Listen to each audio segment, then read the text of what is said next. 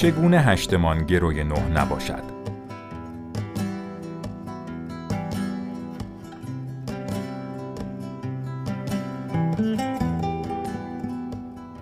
در این کتاب رابرت کیوساکی از نه گام طلایی صحبت می کند. هر کس که بخواهد به زندگی مالیش سر و سامان ببخشد و مسیر ثروت و تنعم را طی کند، باید از این دستورالعمل نهگانه استفاده کند. این نه گام عبارتند از یک ذهنی ثروتمند داشته باش. دو ثروتمندانه حرف بزن. سه هدفگذاری مالی داشته باش. چهار به یادگیری مادام العمر متعهد باش. 5. آزادی را بر امنیت ترجیح بده. 6. از شکست نردبان موفقیت بساز. 7. در دانشگاه اشتباهات ثبت نام کن. 8. ادامه دادن را ادامه بده. 9. مهارت‌های کارآفرینی را بیاموز و یک کسب و کار برای خودت راه بیانداز و هوش مالیت را ارتقا بده. این گام ها به شما کمک می کند تا تحول مالی و شغلی مناسب در جنبه های اقتصادی زندگیتان ایجاد کنید. رابرت کیوساکی دقیقا همین مسیر را طی کرده است و نیز تمام کسانی که وی را به عنوان یک معلم و الگو انتخاب کردند. امیدوارم شما به نتایج مد نظرتان دست یابید. فقط باید تأکید کنم زندگی به عمل پاداش می دهد، نه علم. مسعود لعلی نویسنده، روانشناس بالینی و سخنران انگیزشی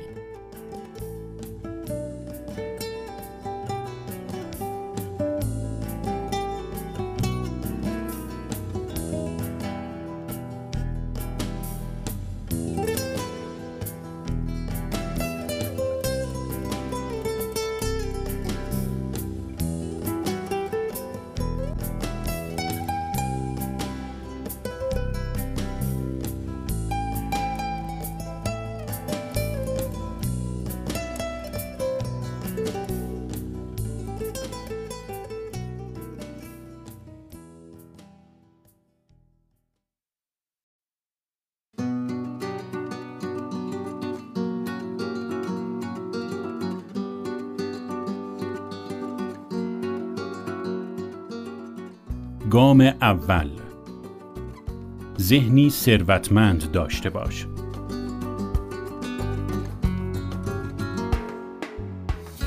شما چه نوع دنیایی را می‌بینید؟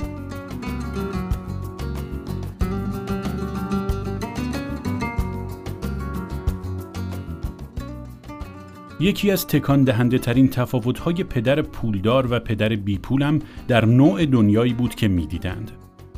پدر بیپولم همیشه دنیایی از فقدان مالی را می‌دید. این دیدگاه وقتی منعکس می‌شد که او می‌گفت خیال می‌کنی پول رو درخت سبز میشه؟ یا فکر می‌کنی من از پول ساخته شدم؟ یا من از عهده اون بر نمیام. وقتی در کنار پدر پولدارم اوقات را سپری می کردم کم کم می فهمیدم او دنیایی کاملا متفاوت را می بیند. او می توانست دنیایی از پول فراوان را ببیند. این دیدگاه وقتی آشکار می شد که می گفت نگران پول نباش. اگه ما کارای درست رو انجام بدیم همیشه پول زیادی در انتظارمون خواهد بود. یا نظر نداشتن پول بهانه‌ای برای نرسیدن به خواستت باشه. در 1973 در خلال یکی از درسهای پدر پولدار او گفت فقط دو نوع مشکل پولی وجود داره. یکی مشکل نداشتن پول کافیه، مشکل دیگه داشتن پول خیلی زیاده. تو کدوم مشکل مالی رو می‌خوای؟ پول یک ذهنیت است. من در کلاس های سرمایه گذاریم وقت زیادی را صرف این موضوع می کنم.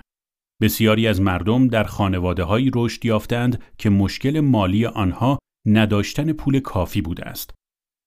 از آنجا که پول فقط یک ذهنیت است، اگر ذهنیت شما این باشد که پول کافی وجود ندارد، پس همین ذهنیت واقعیت شما را شکل خواهد داد.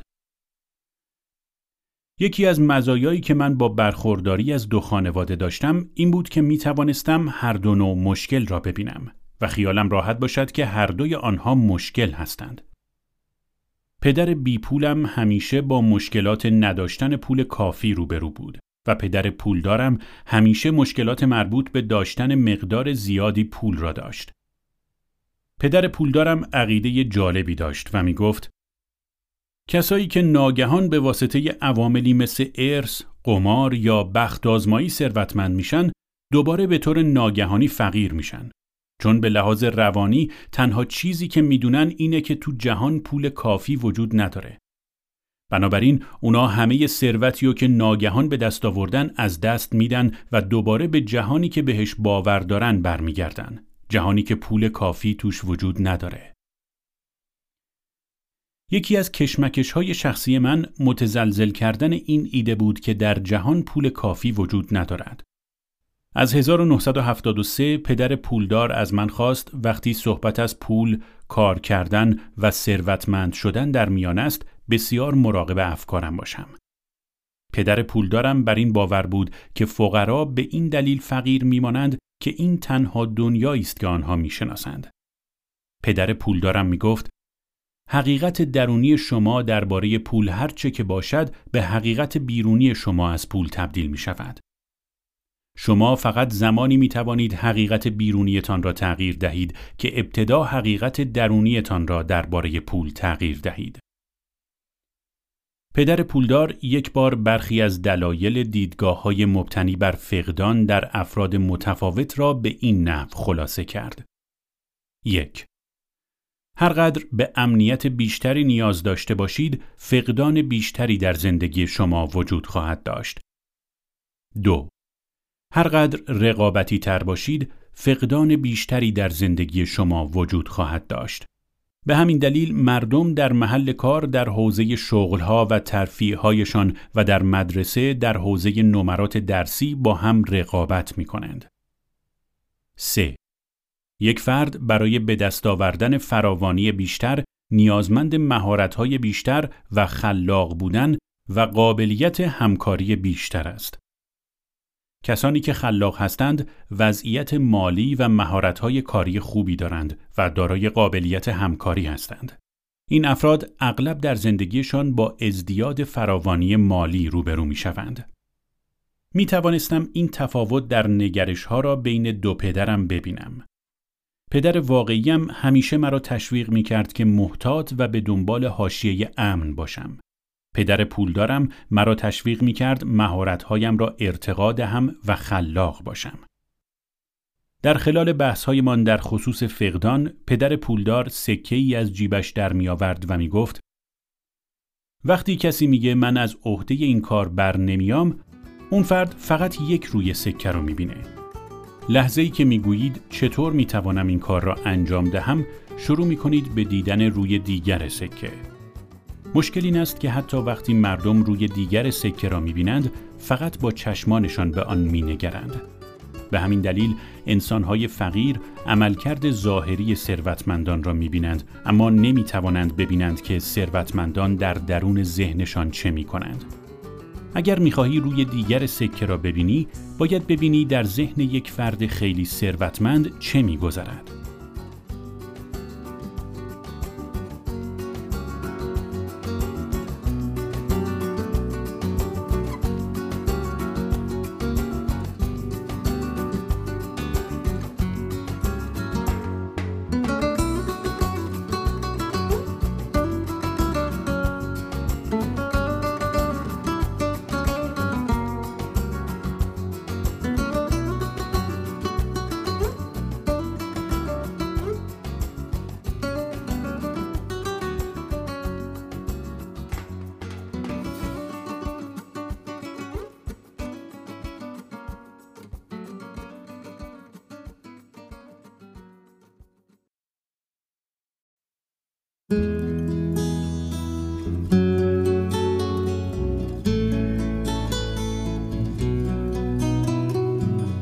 آیا به طور ذهنی آمادگی تبدیل شدن به یک سرمایه گذار را دارید؟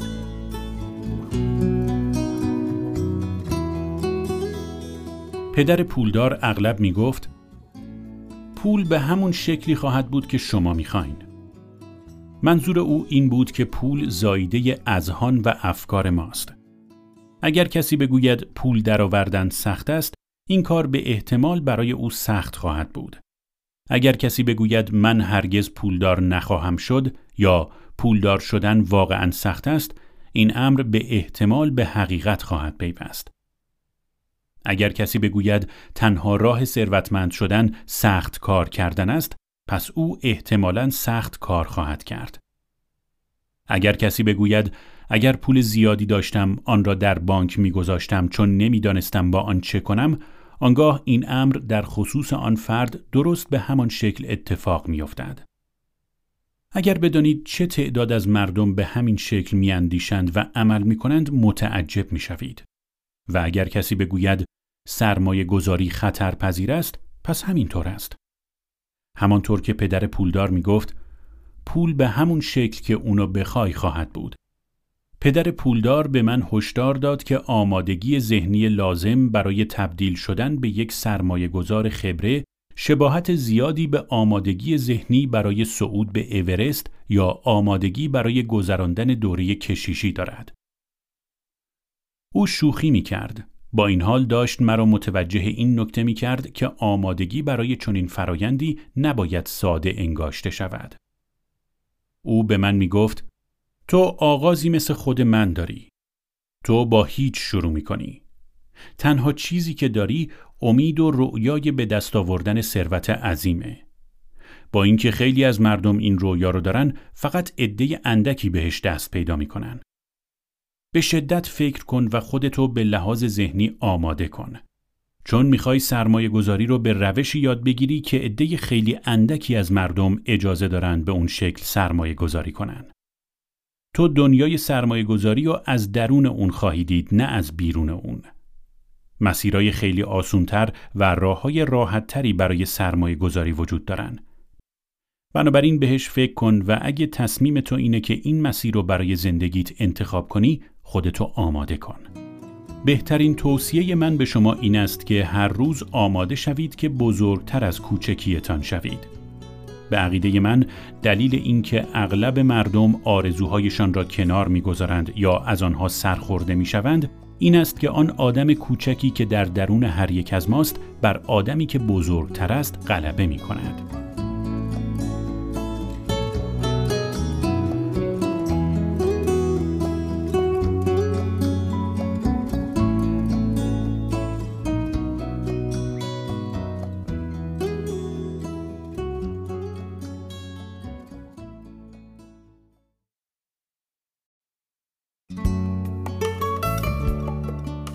پول نزد کسانی که به خودشان اعتماد ندارند نمیماند.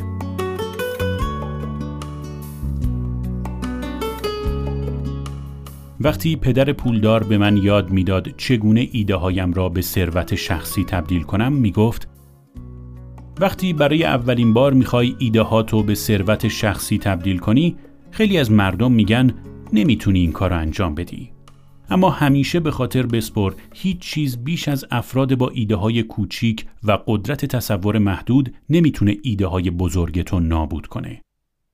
پدر پولدار می‌گفت مردم برای این تفکرشان دو دلیل دارند. یک آنها می‌گویند تو نمی‌توانی این کار را انجام دهی نه به دلیل اینکه تو نمی‌توانی چون آنها نمی‌توانند آن کار را انجام دهند. دو آنها می‌گویند تو نمی‌توانی این کار را انجام دهی زیرا نمی‌توانند کاری را ببینند که در حال انجام دادنش هستی. پدر پولدار شهر داد که فرایند ایجاد مقدار زیادی پول بیشتر یک فرایند ذهنی است تا یک فرایند فیزیکی. یکی از نقل قولهای محبوب پدر پولدار برگرفته از اینشتین بود که می گفت روحهای بزرگ اغلب با مقابله وحشیانه از سوی ذهنهای متوسط روبرو شدند. پدر پولدار می گفت همه ما یک روح بزرگ و یک ذهن متوسط داریم. چالش تبدیل ایده هامون به یک دارایی یک میلیون دلاری یا حتی یک میلیارد دلاری اغلب جنگ بین روح بزرگ ما و ذهن متوسط خودمونه.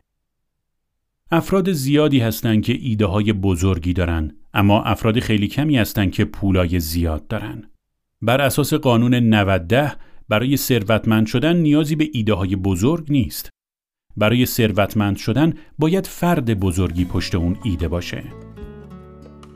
ایده های بزرگ فقط در صورتی به ثروت های عظیم بدل می شوند که فردی که پشت آن ایده ها قرار دارد هم بخواهد بزرگ باشد.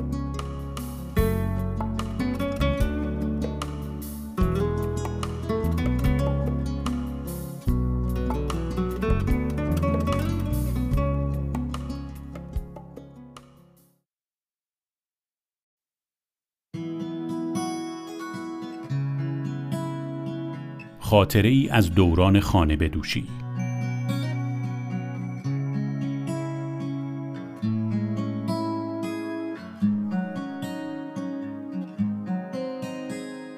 در 1985 من و همسرم کیم بی خانمان بودیم. شغلی نداشتیم و پول کمی از پسندازمان باقی مانده بود. موجودی کارتای اعتباریمان تمام شده بود و در تویوتای قدیمی قهوه‌ای رنگی زندگی می کردیم که هایش را به عوض تخت خواب می خواباندیم تا رویش استراحت کنیم. در پایان هفته اول این واقعیت تلخ که ما کی هستیم و چه کار می کنیم و به دنبال چه هستیم شروع به کمرنگ شدن و از بین رفتن کرد. این بیخانمانی دو هفته دیگر به طول انجامید. یکی از دوستان وقتی از وضعیت مالی اسفبار ما اطلاع پیدا کرد، اتاقی را در زیرزمین خانهش به ما پیشنهاد کرد که مدت نه ماه در آن زندگی کردیم. موقعیتمان را مخفی نگه داشتیم. بسیاری از مردم به ظاهر وضعیت من و همسرم را کاملا معمولی می‌دیدند. وقتی خانواده و دوستان از وضعیتمان باخبر شدند، همیشه اولین سوالشان این بود. چرا شغلی نمی‌گیرید؟ ابتدا میکوشیدیم دلایلمان را برایشان توضیح دهیم اما در اکثر این موارد نمی توانستیم دلایلمان را کاملا در نظرشان شفاف و روشن کنیم. به آنها که داشتن شغل برایشان ارزشمند است مشکل می شود توضیح داد چرا مایل به اتخاذ شغلی نیستی. گاهی مشاغل عجیب و غریبی دست و پا می کردیم و کمی پول می اندوختیم. اما این کار فقط به منظور سیر کردن شکممان و ریختن بنزین توی ماشینمان بود. در حقیقت آن چند دلار اضافی سوختی بود که برای حرکت به سوی هدف خارق‌العاده و استثناییمان از آن بهره می بردیم.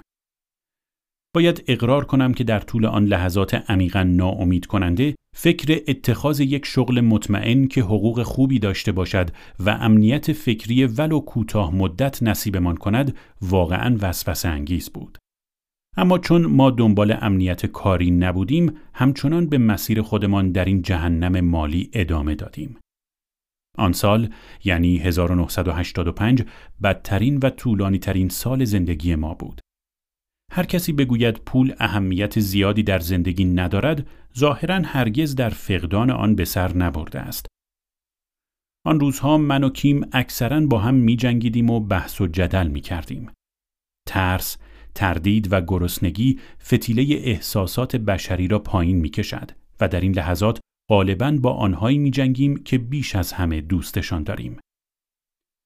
با این وجود عشق ما دو نفر را به هم نزدیک نگه داشت و اتحادمان به عنوان یک زوج به دلیل فلاکت و مهنت قوی تر شد. ما می‌دانستیم به کدام سو می رویم. تنها چیزی که نمی‌دانستیم این بود که آیا واقعا به آنجا خواهیم رسید یا نه. می‌دانستیم که همیشه امکان یافتن یک شغل امن و مطمئن و حقوق بالا را داریم.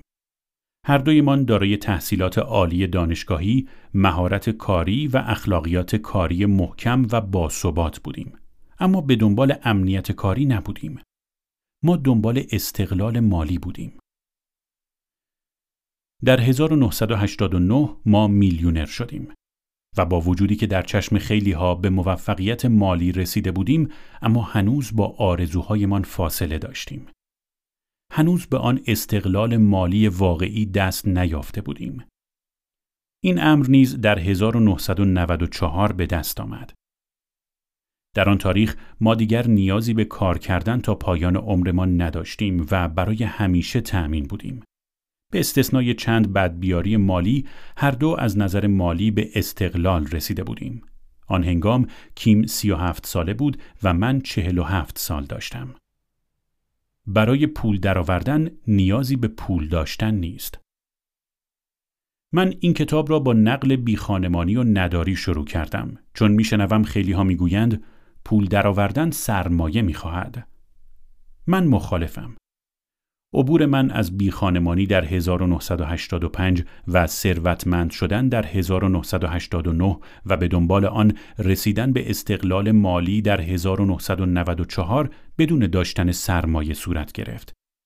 ما به هنگام شروع نه تنها پولی نداشتیم بدهکار هم بودیم.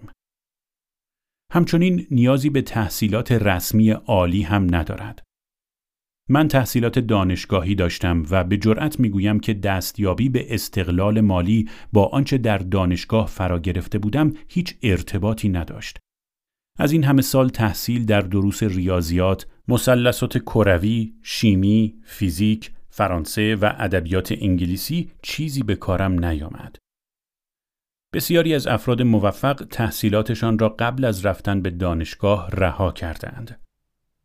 افرادی مثل توماس ادیسون مخترع برق، هنری فورد مؤسس کارخانه اتومبیل سازی فورد، بیل گیتس بنیانگذار مایکروسافت، تد ترنر مؤسس شرکت کامپیوتری اپل مکینتاش و رالف لارن مؤسس پولو. تحصیلات دانشگاهی برای تخصصها و مشاغل کلاسیک و قراردادی مفید است اما نه برای اینکه مردم یاد بگیرند چگونه به رفاه و ثروت عظیم دست یابند افرادی که نام بردم کاسبی های موفقشان را رشد و توسعه دادند و این آن چیزی بود که من و کیم در تقلای یافتنش بودیم. پس به چه چیزی نیاز است؟ اغلب از خود میپرسیدم اگر برای پول درآوردن به داشتن پول نیازی نیست و مدارس دستیابی به استقلال مالی را به ما آموزش نمی‌دهند پس چه باید بکنیم؟ جوابم این بود.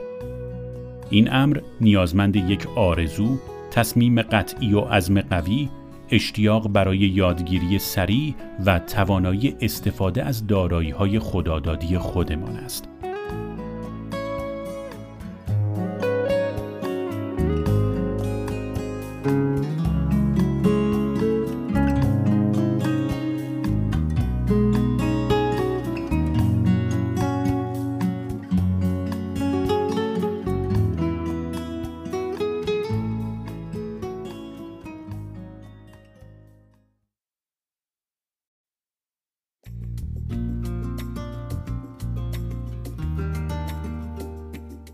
پیام های پدر پولدار.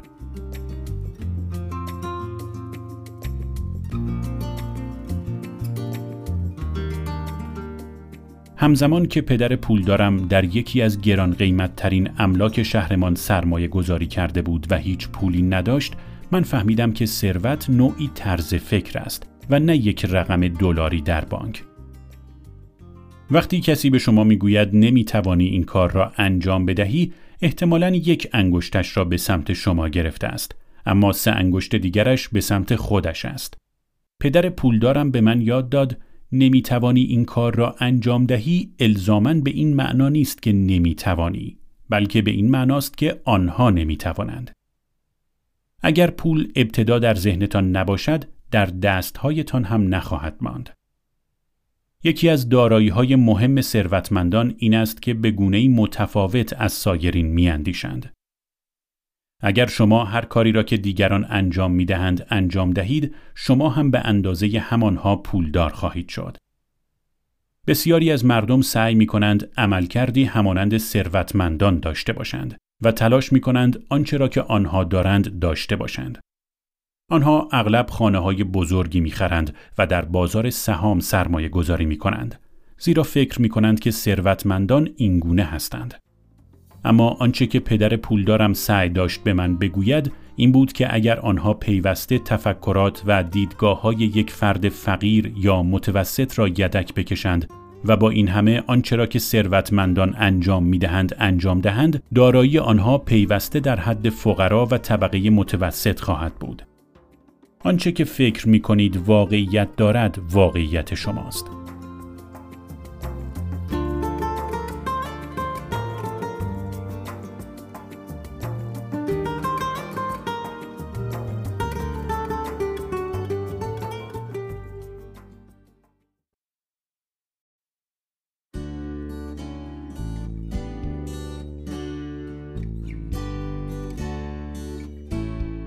گام دوم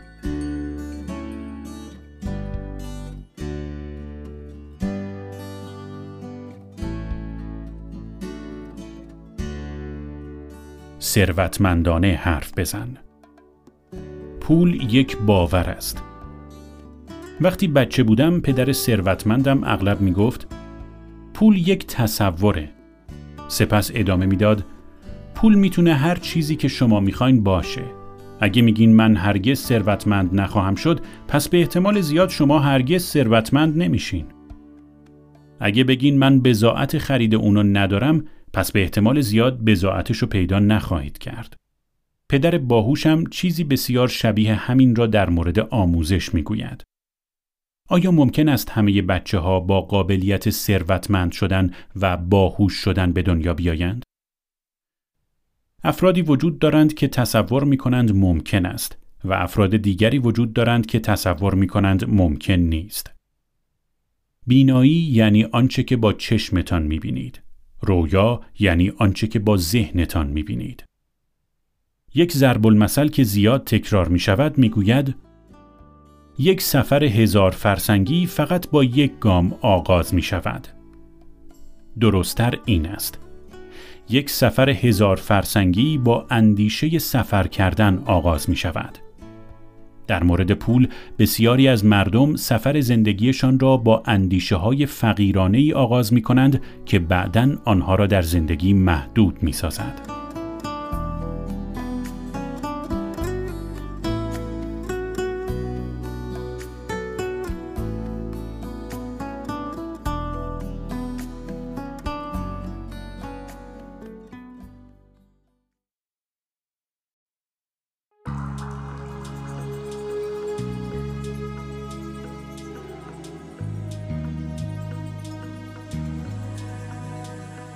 ثروت با کلام آغاز می شود.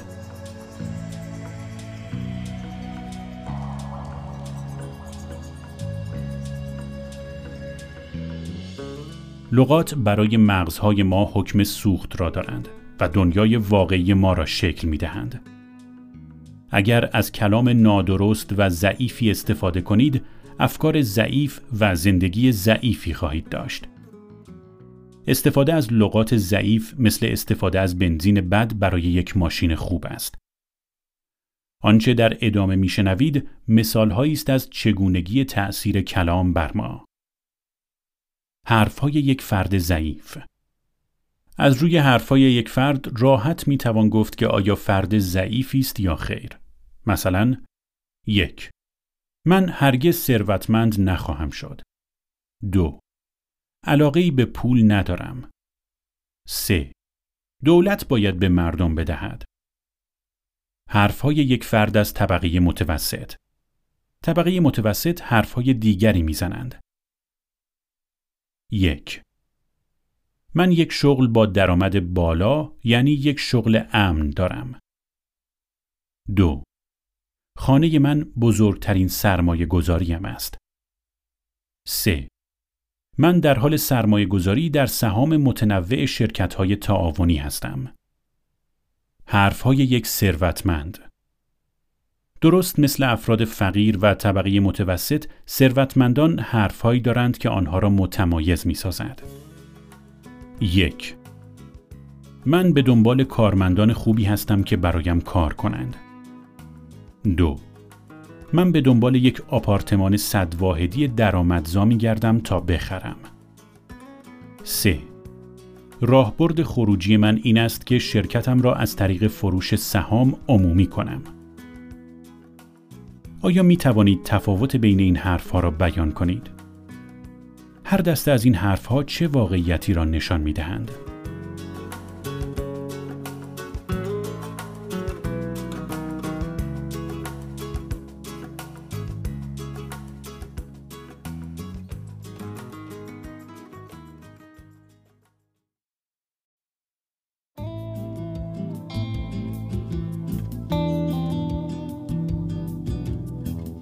قدرت واژه ها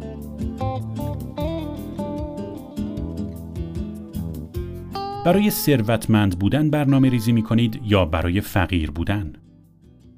پدر پولدار می گفت خیلی از مردم برای فقیر بودن برنامه ریزی می‌کنن. با ناباوری جواب دادم چی؟ چرا اینو میگید و چطور می‌تونین همچین چیزی بگین؟ پدر پولدار گفت من فقط به اونچه مردم میگن گوش میدم. اگه می‌خوای گذشته حال و آینده کسی رو ببینی فقط به حرفاش گوش بده. قدرت واژه ها درس پدر پولدار درباره قدرت واژه ها بسیار تأثیر گذار بود. او پرسید تا الان شنیدی کسی بگه پول درآوردن نیاز به پول داره؟ در حالی که دو نوشیدنی از یخچال بیرون می آوردم جواب دادم بله همیشه اینو میشنوم چرا می‌پرسین؟ پدر پولدار گفت چون این ایده که پول درآوردن نیاز به پول داره یکی از بدترین ایده های ممکنه به خصوص اگه کسی پول بیشتری بخواد در حالی که نوشیدنی پدر پولدار را به دستش می‌دادم گفتم نمی‌فهمم منظورتون اینه که برای پول درآوردن نیازی به پول نیست؟ پدر پولدار در حالی که سرش را تکان می‌داد گفت نه برای پول درآوردن نیازی به پول نیست. این هدف نیازمند چیزیه که دسترسی به اون برای همه ما میسره و به دست آوردن اون خیلی راحت تر از پوله.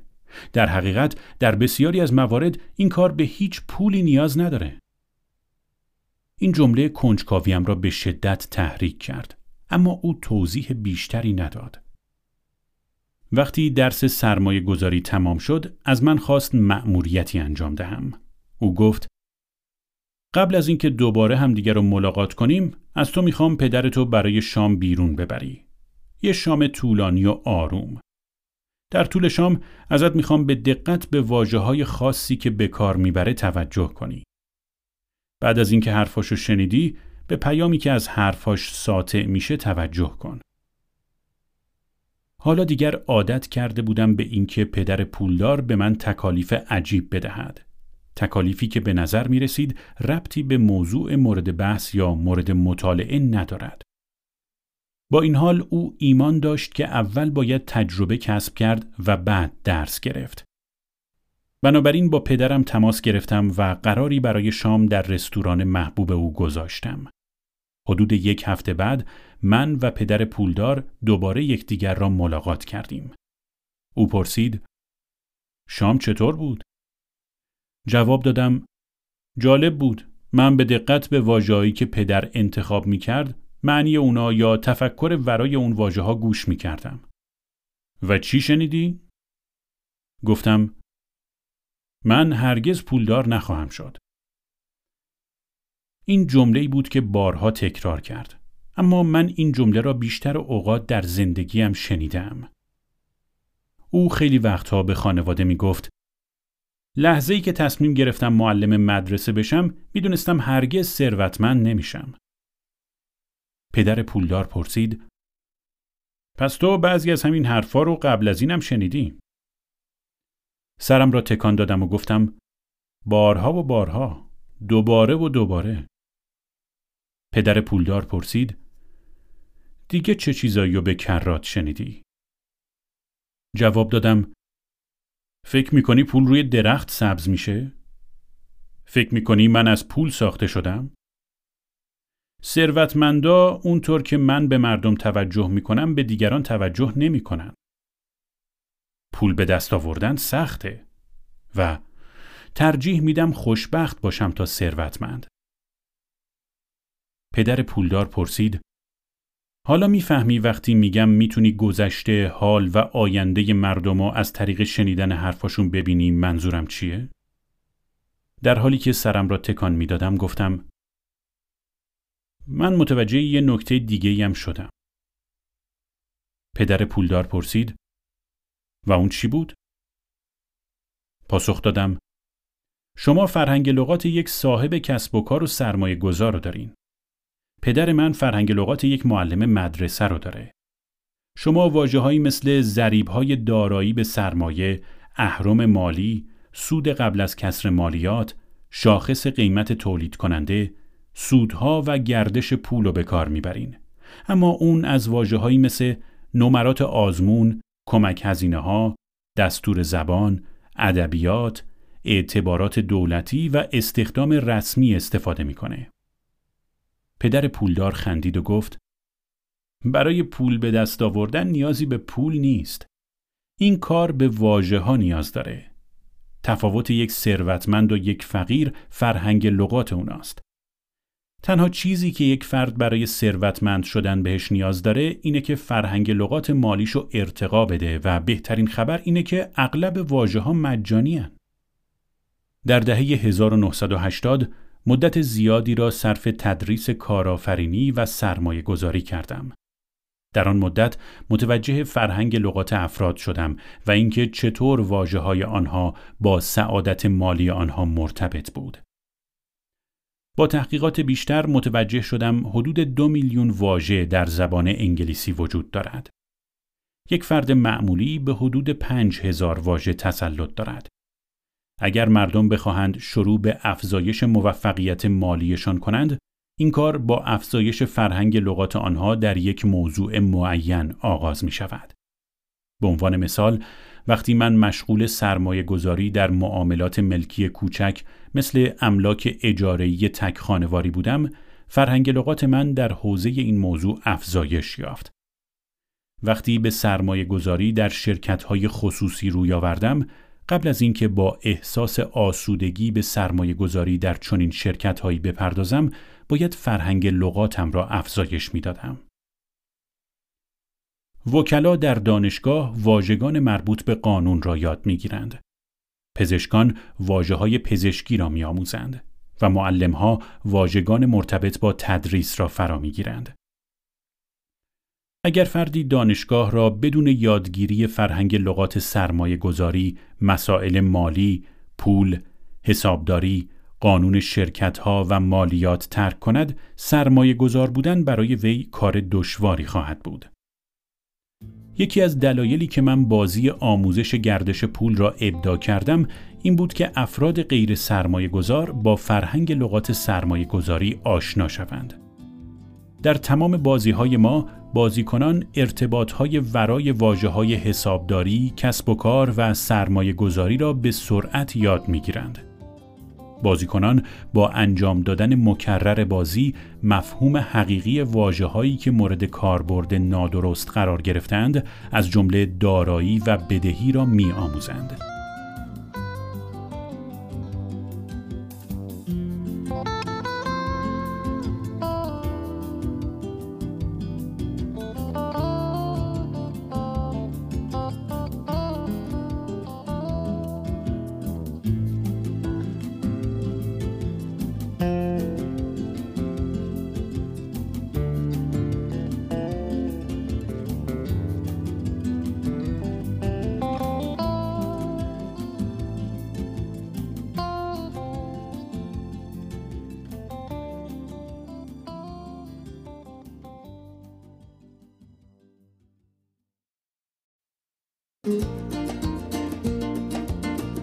تفاوت کلامی ثروتمندان و فقرا. هرگاه میشنوم کسی خطاب به من می‌گوید شما نمی توانید این کار را در اینجا انجام دهید.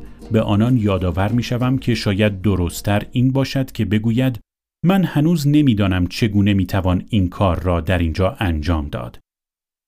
دلیل اصلی که قالب مردم پولدار نیستند این است که از زیان دیدن در حراسند. برندگان از شکست نمی ترسند، اما بازندگان چرا؟ شکست بخشی از روند موفقیت است. مردمی که از شکست اجتناب میورزند از موفقیت نیز اجتناب خواهند ورزید. تفاوت بین ثروتمندان و فقرا این است که فقرا خیلی بیشتر از ثروتمندان این جمله را می‌گویند از عهده من بر نمی آید. این نخستین تفاوت است. همان چیزی که فکر می کنید واقعیت دارد واقعیت شما را رقم خواهد زد.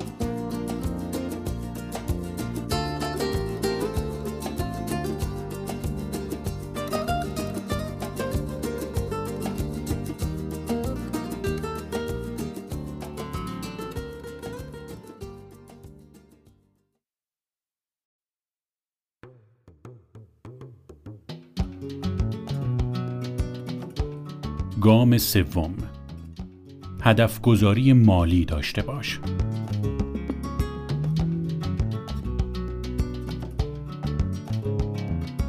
یک توصیه حیاتی اغلب ما شنیده ایم کسانی که اهدافشان را روی کاغذ می آورند موفقتر از کسانی هستند که این کار را نمی کنند.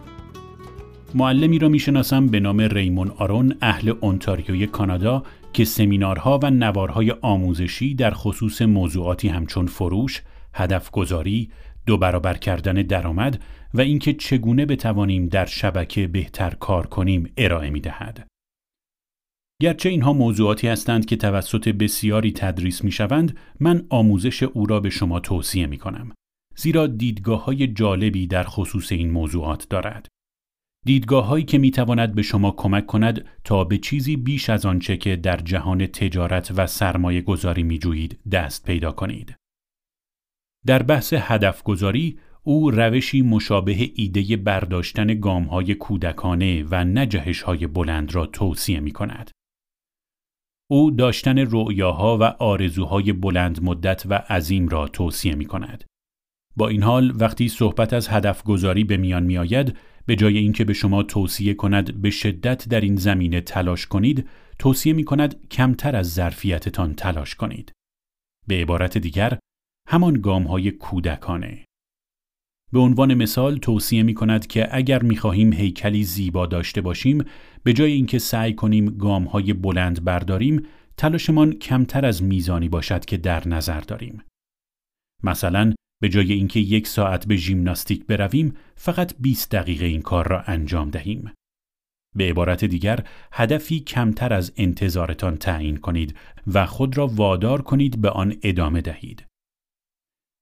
نتیجه این خواهد بود. به جای اینکه احساس کنید فشار زیادی رویتان است، احساس خواهید کرد که تحت فشار اندکی هستید. من با همین احساس کمتر تحت فشار بودن دیدم که می‌خواهم به ژیمناستیک یا هر چیز دیگری که تغییری در زندگیم پدید آورد ادامه دهم.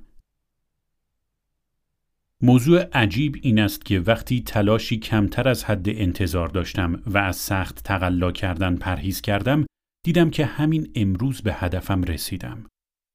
به طور خلاصه آرزوهای چالش برانگیزی در سر بپرورانید و آنگاه هر روز کمی به آن دست یابید.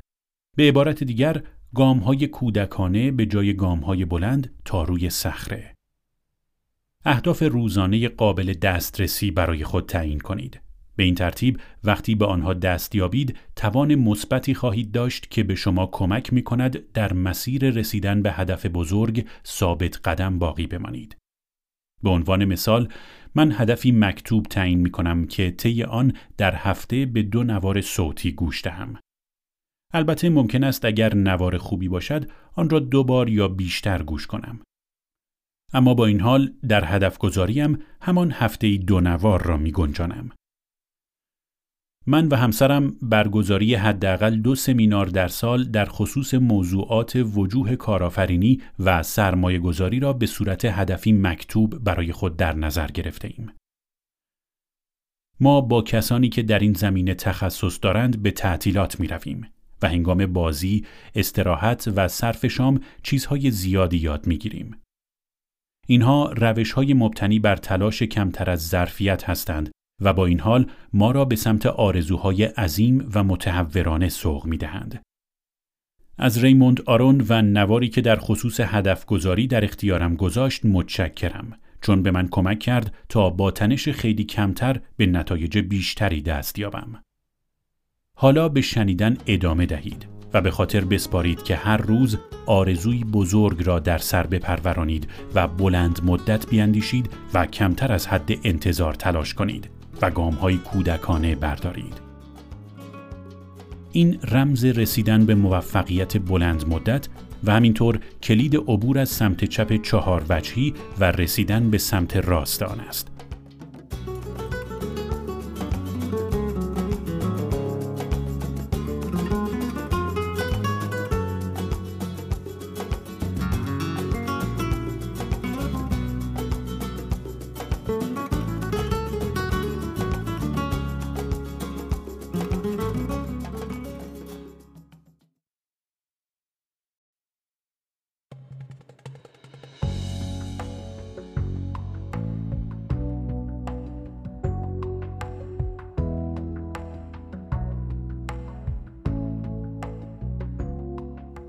پنج نوع آرزو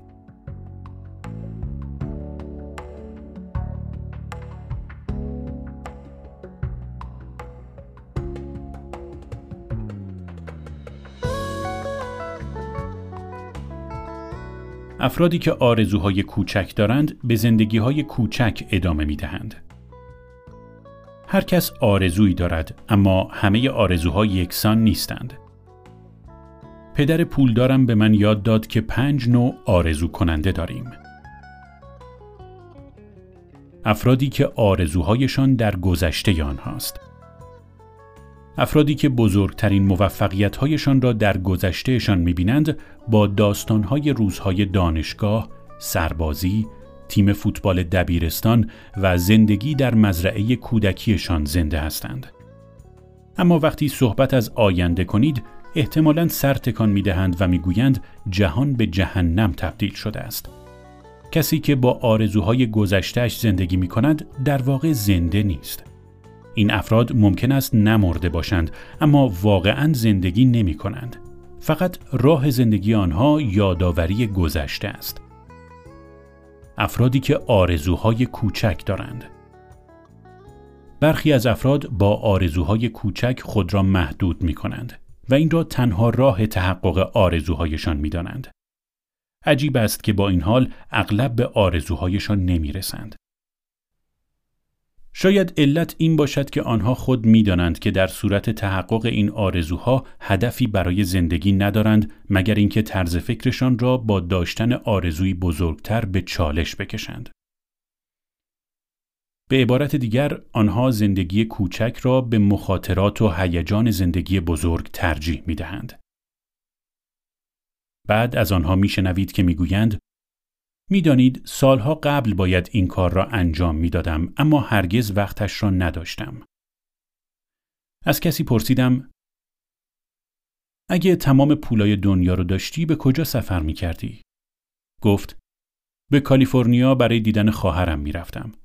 چهارده ساله که اونو ندیدم و خیلی دوست دارم اونو ببینم. به خصوص قبل از اینکه بچه هاش بزرگترشن می‌خوام اونو ببینم. این تعطیلات آرزوی منه. آن روزها این سفر 500 دلار هزینه داشت. سوال کردم که چرا زودتر سفر نکرده است. گفت خیلی سرم شلوغه. به عبارت دیگر به جای اینکه از خواب بیدار شود و به این سفر برود ترجیح می‌داد تا در رؤیایش باشد. پدر پولدارم می گفت که این افراد خطرناکترین افراد هستند. اونا مثل لاک پشتن و به لاک آروم و ساکتشون فرو میرن. اگه در بزنین و بخواین داخل لاک اونا رو ببینین ممکنه عصبانی بشن و شما رو گاز بگیرن. درسی که می‌گیریم این است. به لاک پشت ها اجازه بدهید تا در رؤیاهایشان باشند. اکثر آنها جایی نمی روند و به نظر خودشان مشکلی ندارند. افرادی که به آرزویشان رسیدند اما زندگی خسته کننده ای دارند. یکی از دوستانم می گفت 20 سال قبل آرزوی دکتر شدن داشتم. دکتر شدم و از اون لذت می بردم. اما حالا زندگی خسته کننده شده و یه چیزی کم داره. خسته کننده بودن زندگی علامت نیاز به آرزوهای جدید است. پدر پولدارم می گفت خیلی از افراد تو حرفایی که از زمان دبیرستان آرزوشون رو داشتن فعالیت می‌کنن. مشکل اینه که سالها از زمان دبیرستان گذشته و از زمان ماجراجویی تازه رسیده. افرادی که آرزوهای بزرگ دارند اما نمی‌دانند چگونه آنها را عملی کنند. همه ما افرادی را در این گروه دیده ایم. آنها می‌گویند پیشرفتی بزرگ به دست آوردم. طرح جدیدم را برایتان بازگو می کنم. یا این بار فرق می کند. یا چیز دیگری پیش آمده. یا این بار بیشتر از قبل تلاش می کنم. صورت حسابها را پرداخت می کنم و سرمایه گذاری می کنم. یا شنیدم شرکت تازه‌ای در شهر آغاز به کار کرده که دنبال کسی با مدرک من می گردند. این فرصت طلایی برای من است. پدر پولدارم می گفت این افراد اغلب لغمه های بزرگ برمیدارن اما می‌خوان همه کار خودشون انجام بدن. اما عده معدودی به تنهایی قادر به تحقق آرزوهاشون هستن. اونا باید آرزوهای بزرگ داشته باشن اما باید طرحی براش داشته باشن و تیمی که بتونه اونو عملی کنه. افرادی که آرزوهای بزرگشان تحقق یافته و آرزوهای بزرگتری در فکر دارند. فکر می کنم که همه ما دوست داریم در این گروه باشیم. من که اینطور هستم. شما چی؟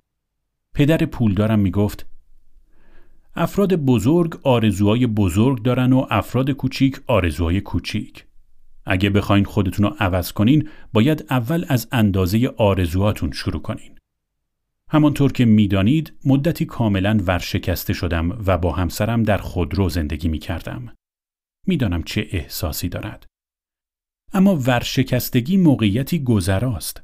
فقیر بودن فرق می کند و یک طرز فکر است. ممکن است ورشکسته باشید اما از نظر روحیه، امید، شهامت و مصمم بودن غنی باشید. آرزوی بزرگ داشتن هزینه ای ندارد و آرزوی خیلی بزرگ هم مجانی است. مهم نیست که ورشکسته باشید بلکه با رها کردن آرزوهایتان فقیر می شوید. افرادی وجود دارند که باعث می شوند اتفاقاتی به وقوع بپیوندد. افرادی وجود دارند که تماشا می کنند تا اتفاقات بیفتد و افرادی هستند که می گویند چه اتفاقی افتاد؟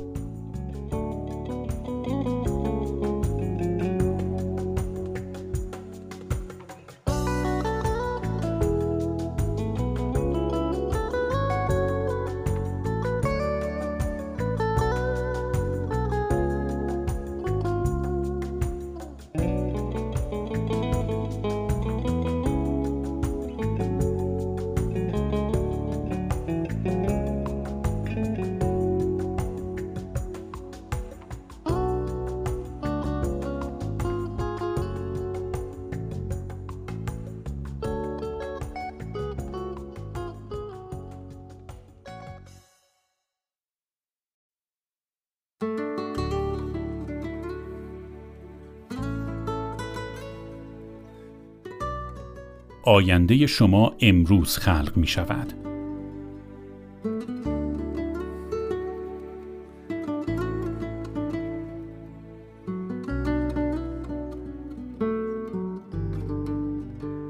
پدر پولدار همیشه می گفت خانه خراب کنترین واژه فرداست.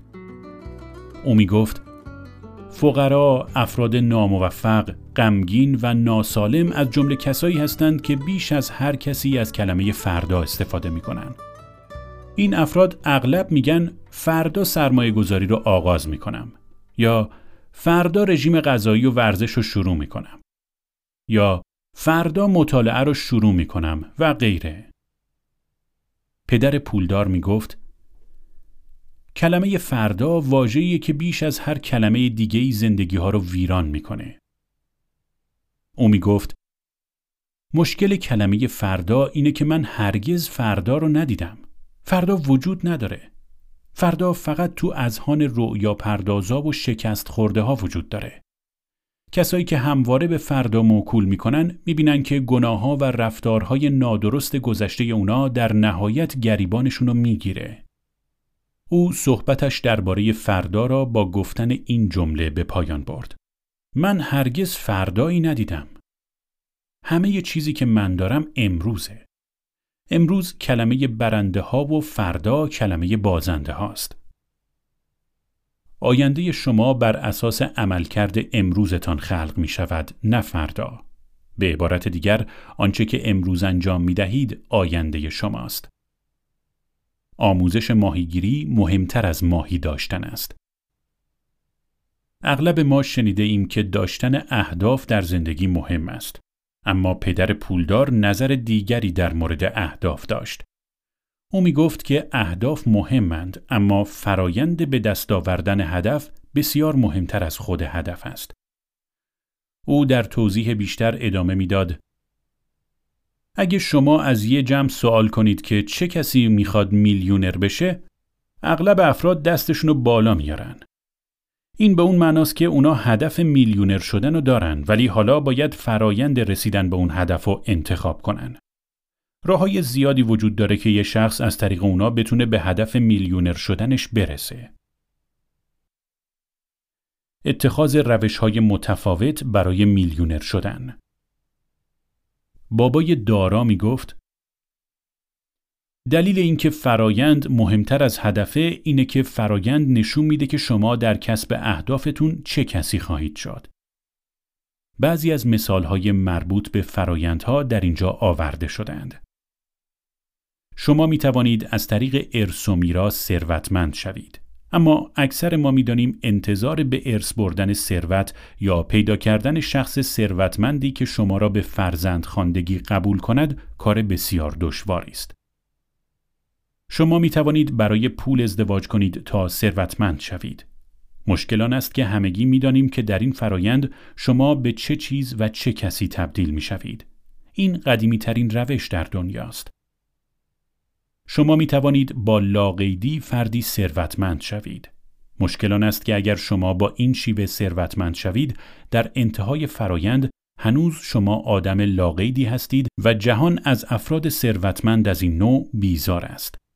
در واقع افراد ثروتمندی که نسبت به زندگیشان لاقید هستند اعتبار ثروتمندان دیگر را خدشدار می کنند. شما می توانید با کلاهبرداری ثروتمند شوید. مشکل آن است که در انتهای فرایند شما یک ثروتمند کلاهبردار با دوستانی کلاهبردار هستید. ثروتمندان افراد ثروتمند کلاهبردار را دوست ندارند. شما می توانید با خوششانسی ثروتمند شوید. برای خوششانسی در ثروتمند شدن راه های زیادی وجود دارد. شما می توانید مانند بسیاری از ورزشکاران و بازیگران با استعداد و نبوغ فوقالعاده متولد شوید. می توانید در قرعه کشی برنده شوید. می توانید ثروتمند متولد شوید یا فقط به صورت اتفاقی در مکان و زمانی مناسب قرار داشته باشید. مشکل آن است که اگر شما ثروتتان را از دست بدهید برای بازگشت ثروتتان باز هم باید به شانستان تکیه کنید. شما می توانید با تبدیل شدن به یک کارفرمای باهوش ثروتمند شوید. برای کارفرمای ثروتمند لازم است که کارفرمایی باهوش باشید. دلیل اینکه من این روش ثروتمند شدن را دوست دارم آن است که این فرایند مستلزم آن است که شما باهوش شوید. و باهوش شدن بسیار مهمتر از کسب ثروت است. اگر ثروتتان را از دست بدهید، این روش می تواند به شما آموزش دهد که چطور دوباره آن را به دست آورید و حتی در این فرایند باهوشتر شوید. پول شما را ثروتمند نمی کند. جوایز قرعه کشی اغلب میلیون ها دلار است. این یک دلیل ساده دارد. زیرا میلیون ها نفر وجود دارند که می‌خواهند از طریق شانس ثروتمند شوند. به نظر من این فرایند نه تنها خطرناکترین روش از میان روش ها، احمقانه ترین روش ثروتمند شدن هم هست. این روش ذهن و هوش اقتصادی شما را هرگز توسعه نمی دهد.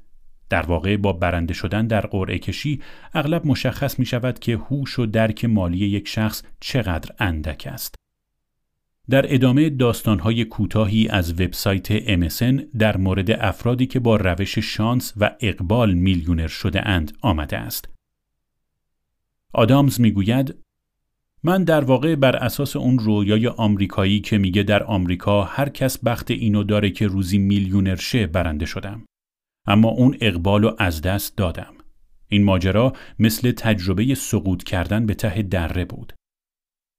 آدامز می‌گوید هر کسی از من پول می‌خواست هر کسی دستشو دراز می‌کرد من یک کلمه انگلیسی رو یاد نگرفتم و اون نه بود آرزو داشتم که می‌تونستم دوباره از اول این شانس رو داشته باشم. مطمئنا این بار در موردش عاقلانه تر عمل می‌کردم. یک آدم فقیر که بخت به او رو کرد. کن پراکسمیر مکانیکی بود که در قرعه کشی میشیگان یک میلیون دلار برنده شد. او به کالیفرنیا رفت و با برادرانش وارد تجارت اتومبیل گردید و در عرض پنج سال ورشکسته شد. ریک پسر کن می‌گوید اون یه بیچاره بود که خوششانسی آورده بود. ارتزاق از باقی مانده های غذا ویلام بادپست در قرعه کشی پنسیلوانیا در 1988 مبلغ دو ممیز 16 صدم میلیون دلار برنده شد. و حالا با کمک تأمین اجتماعی زندگی می کند. پست می گوید آرزو می کردم هرگز همچین اتفاقی نمی افتاد. واقعا یک کابوس بود. نامزد قبلیش علیه او اقامه دعوا کرد و توانست قسمتی از پولش را تصاحب کند. این تنها اقامه دعوا علیه او نبود.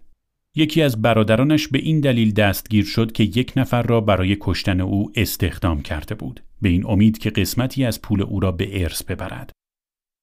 بقیه فامیلهایش آنقدر او را به سطوح آوردند که توافق کرد تا در تجارت اتومبیل و یک رستوران در ساراسوتا در فلوریدا سرمایه گذاری کند. این دو سرمایه گذاری هیچ حاصلی در پی نداشت و به واسطه آن روابط وی نیز با خیشاوندانش کمتر شد. او حتی مدتی هم به زندان رفت زیرا به یک مأمور دریافت صورت حساب تیراندازی کرده بود. در حدود یک سال یک میلیون دلار مقروض بود.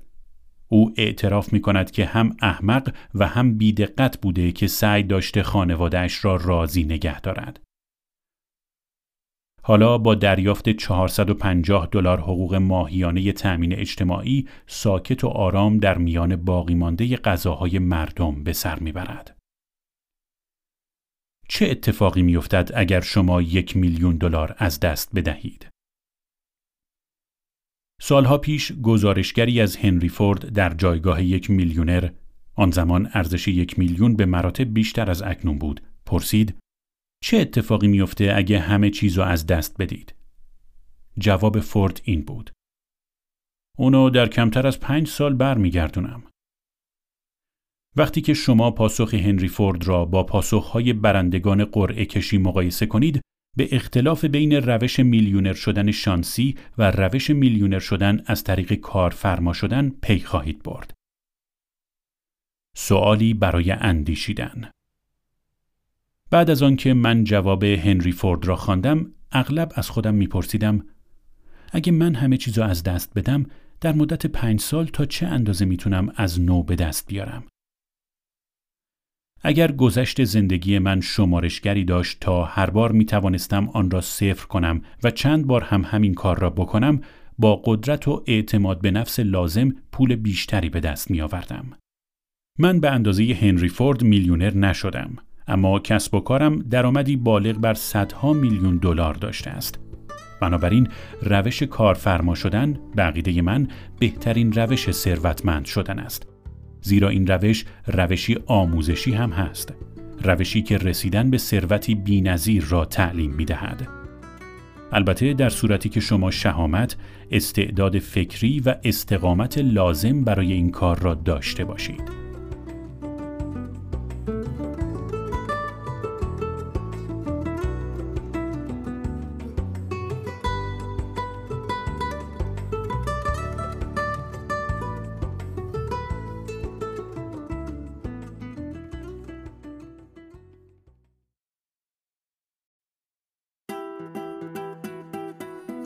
گام چهارم.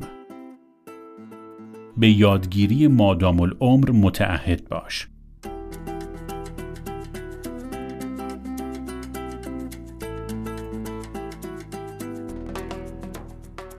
قانون از گهواره تا گور دانش به جوی.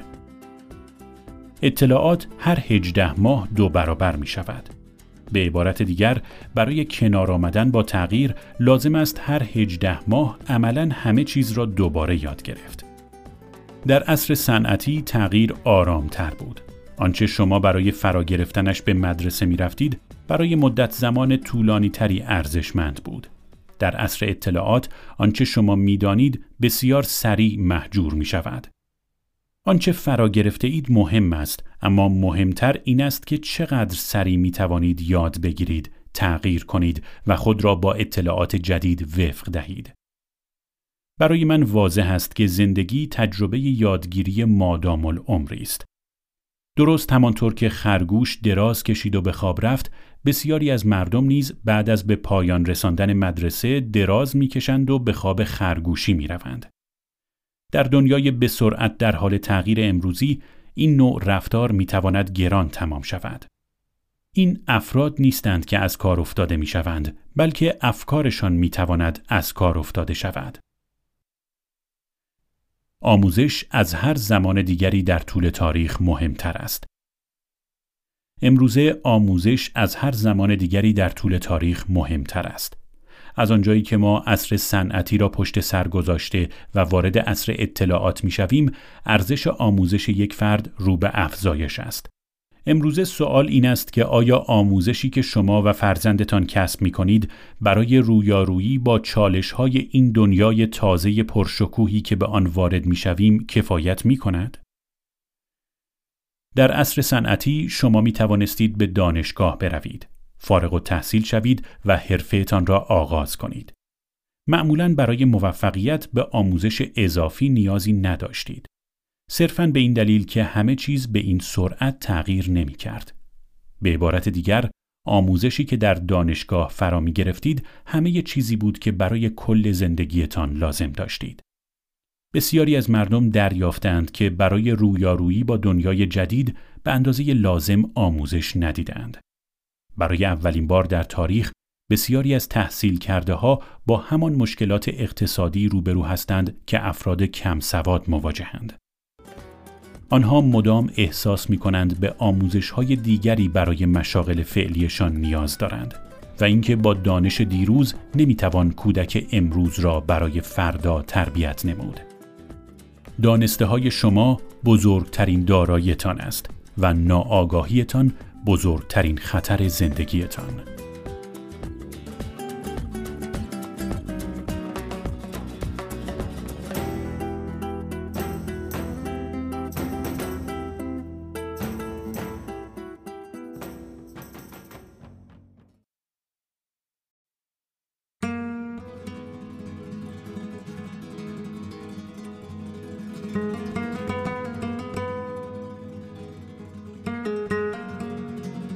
توصیه های آموزشی پدر پولدار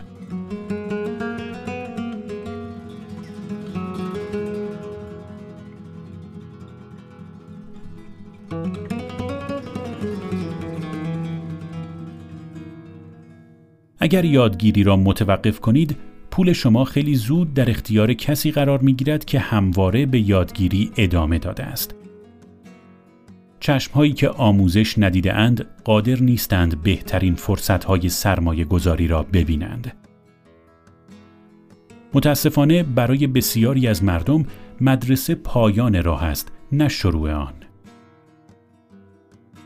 افراد زمانی پیر و منسوخ می شوند که به ایده های قدیمی تکیه کنند. پدر پولدار همیشه می گفت نمی‌تونی جلوی پیر شدن تو بگیری اما این به اون معنی نیست که مجبوری از نظر روحی پیر بشی. اگر می‌خواهی جوان و سرزنده بمانی ایده های تازه و نو را بپذیر. می‌گویند هیچ چیزی قدرتمندتر از ایده ای نیست که زمان آن فرا رسیده است و هیچ چیزی زیانبارتر از آن نیست که کسی همچنان به ایده های قدیمی بیاندیشد.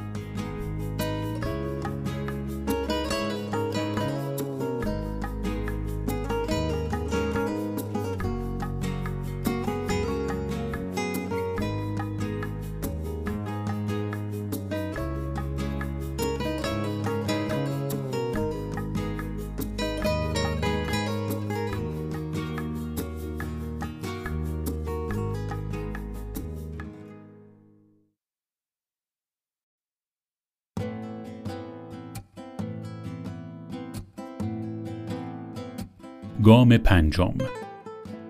در نظام ارزشهایت تجدید نظر کن. آزادی را بر امنیت ترجیح بده.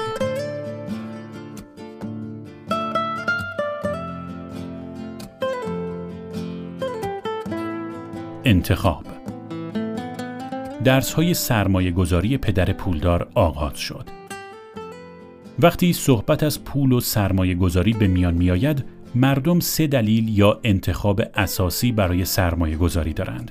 این دلایل عبارتند از یک امنیت داشتن. دو آسوده بودن.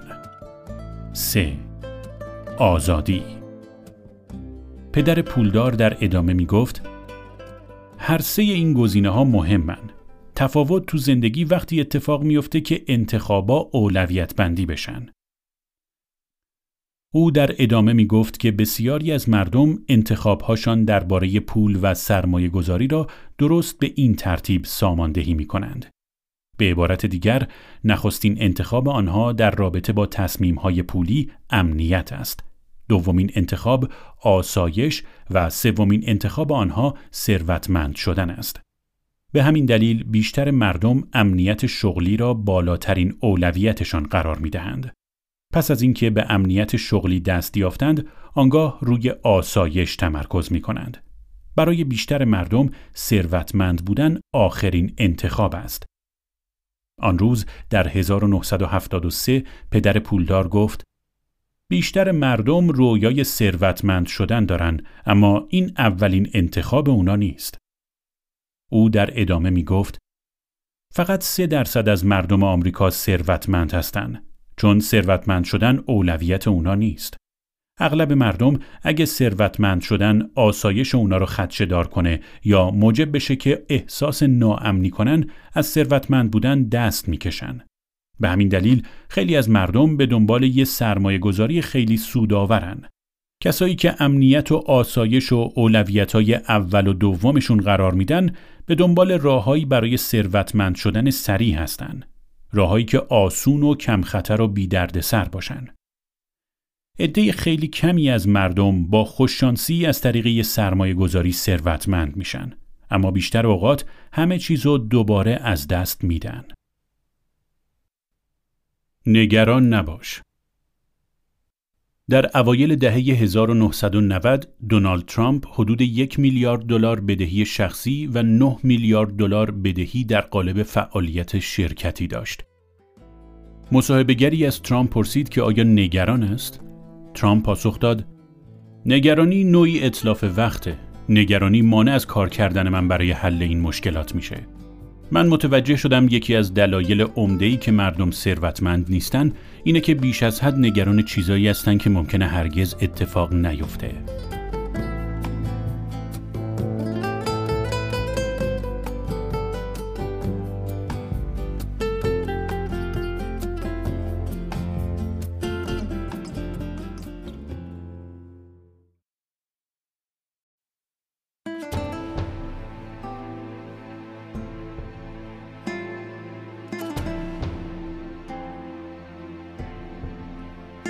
ایمنی و فقدان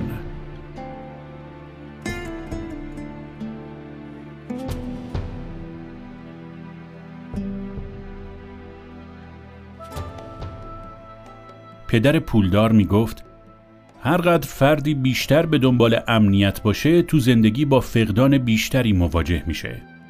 امنیت و فقدان دست در دست یکدیگر دارند.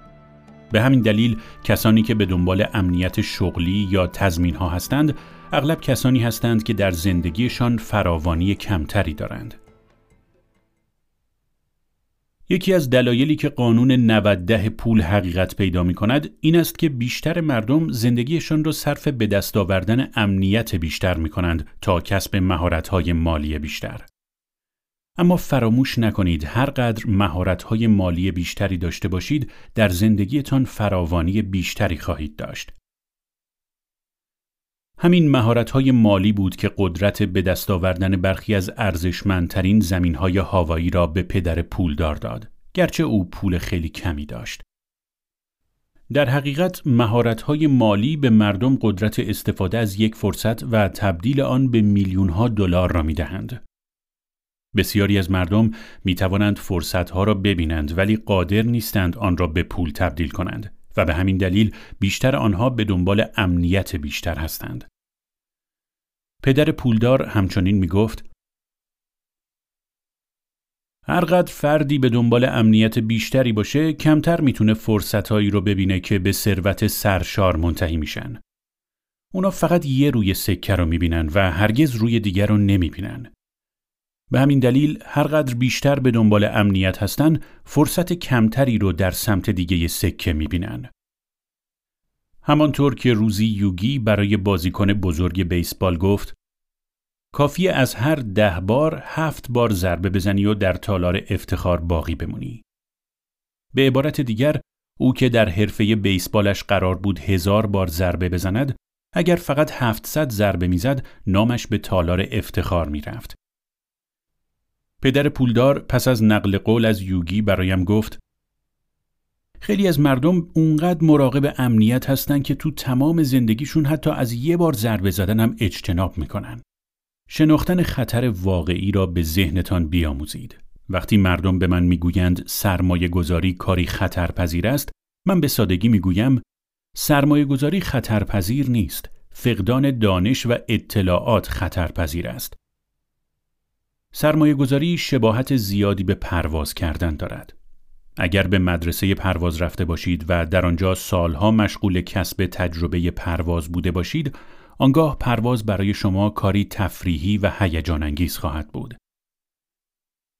اما اگر هرگز به مدرسه پرواز نرفته باشید، به شما توصیه می کنم پرواز را به فرد دیگری بسپارید. در جستجوی امنیت بودن برای پرهیز از خطر خطرناکترین کاری است که می توانید بکنید.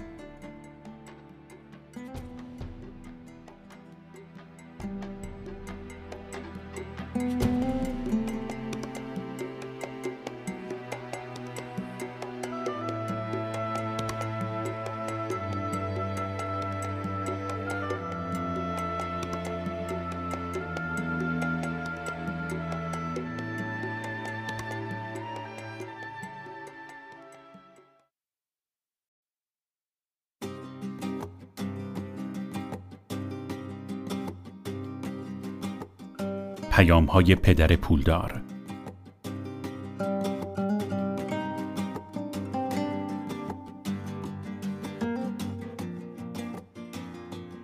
اگر نمی‌خواهی خطرها را بپذیری پس منظورت این است که نمی‌خواهی یاد بگیری. و اگر نمی‌خواهی یاد بگیری پس من نمی‌توانم به تو بیاموزم. زمانی که پولهایم را از دست می‌دادم پدر ثروتمندم دائم به یادم میآورد که ثروتمندان واقعی بیش از اینها را از دست دادند. او همچنین می گفت که این افراد فقیر هستند که حداقل پول را از دست می دهند و در بیشترین ترس برای از دست دادن چیز کمی که دارند زندگی می کنند. چسبیدن به امنیت زندگی در همه عمر خیلی مخاطر آمیزتر از خطر یادگیری ایجاد یک کسب و کار است. ریسک یکی از آنها کوتاه مدت و دیگری یک عمر است. بزرگترین ریسک موجود این است که در جوانی ریسک نکنید و از اشتباهاتتان نیاموزید. هرچه بزرگتر شوید، اشتباهاتتان بزرگتر می شود. خطر همیشه وجود دارد. پس یاد بگیرید خطرها را اداره کنید، نه اینکه از آنها بگریزید. اگر نمی‌خواهی ریسک ها را بپذیری، پس منظورت این است که نمی‌خواهی یاد بگیری و اگر نمی‌خواهی یاد بگیری، پس من نمی‌توانم به تو بیاموزم. اغلب از مردم میشنوم که می‌گویند سرمایه گذاری امر مخاطر آمیزی است. من با این حرف مخالفم. در عوض من می‌گویم ناآگاهی مخاطر آمیز است.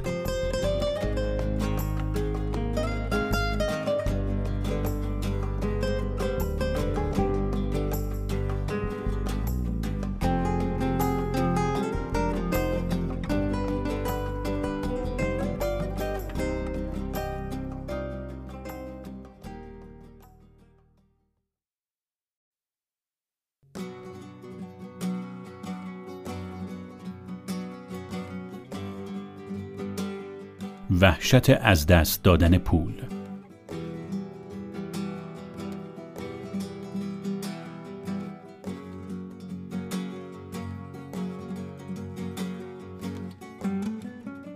در همه این سالهایی که پشت سر گذاشتم هرگز با متمولی ملاقات نکردم که در زندگیش حداقل یک بار پول از دست نداده باشد. اما در مقابل مردم بی پول بسیاری را دیدم که هرگز در زندگی یک سکه ده سنتی هم از دست ندادند. سرمایه گذاری این است. وحشت از دست دادن پول واقعی است. همه آن را دارند، حتی پولدارها. اما مشکل ترس نیست. چگونگی کنترل آن است.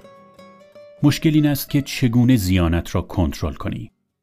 چگونه شکستت را که تغییراتی در زندگیت به وجود می آورد کنترل کنی. این موضوع در موارد دیگر زندگی تو نیز صادق است. تفاوت اصلی میان پولدارها و بیپولها در چگونگی کنترل ترسشان است. مهمترین علت نرسیدن به موفقیت مالی این است که قالب مردم ترجیح می دهند کارها را با امنیت کامل انجام دهند نه خطرپذیر. حرفش این بود.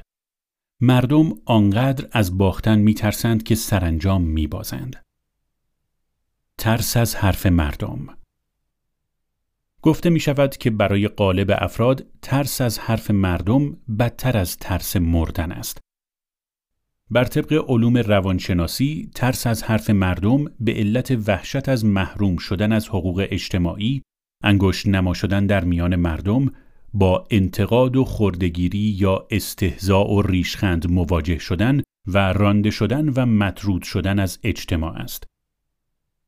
ترس از متفاوت بودن با دیگران مانع از این می شود که بیشتر مردم به جستجوی راه های تازه‌ای برای حل مشکلاتشان بگردند.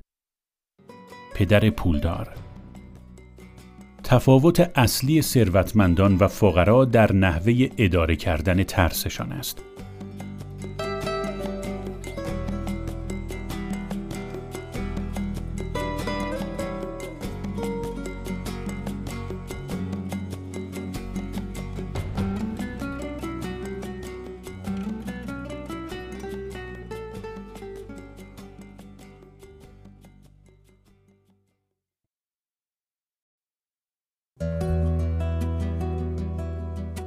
بازندگان در زندگی چگونه عمل می کنند؟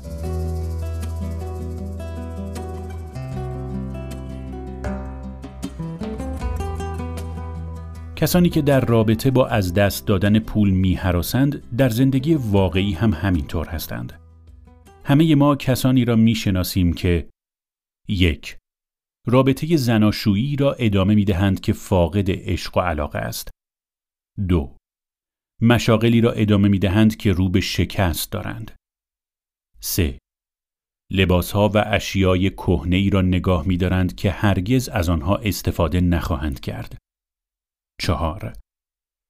در شهرهایی میمانند که هیچ آینده ای ندارند. 5. به ارتباط با دوستانی ادامه می دهند که آنها را پس می‌زنند. توکل بر خدا هنگامی که برای نزدیک شدن به خداوند و پرداختن به امور معنوی هوایی را ترک کردم همه معتقد بودند کارم اشتباه است. محل آرامی که در آن زندگی می کردم، شرکت موفقی که تأسیس کرده بودم، دوستان و خلاصه زندگی عالی را ترک می کردم. راستش را بخواهید گاهی شک می کردم شاید حق با دوستانم است و من عقلم را از دست دادم. از جهاتی حق با آنها بود چون به راستی نمی‌دانستم به دنبال چه هستم.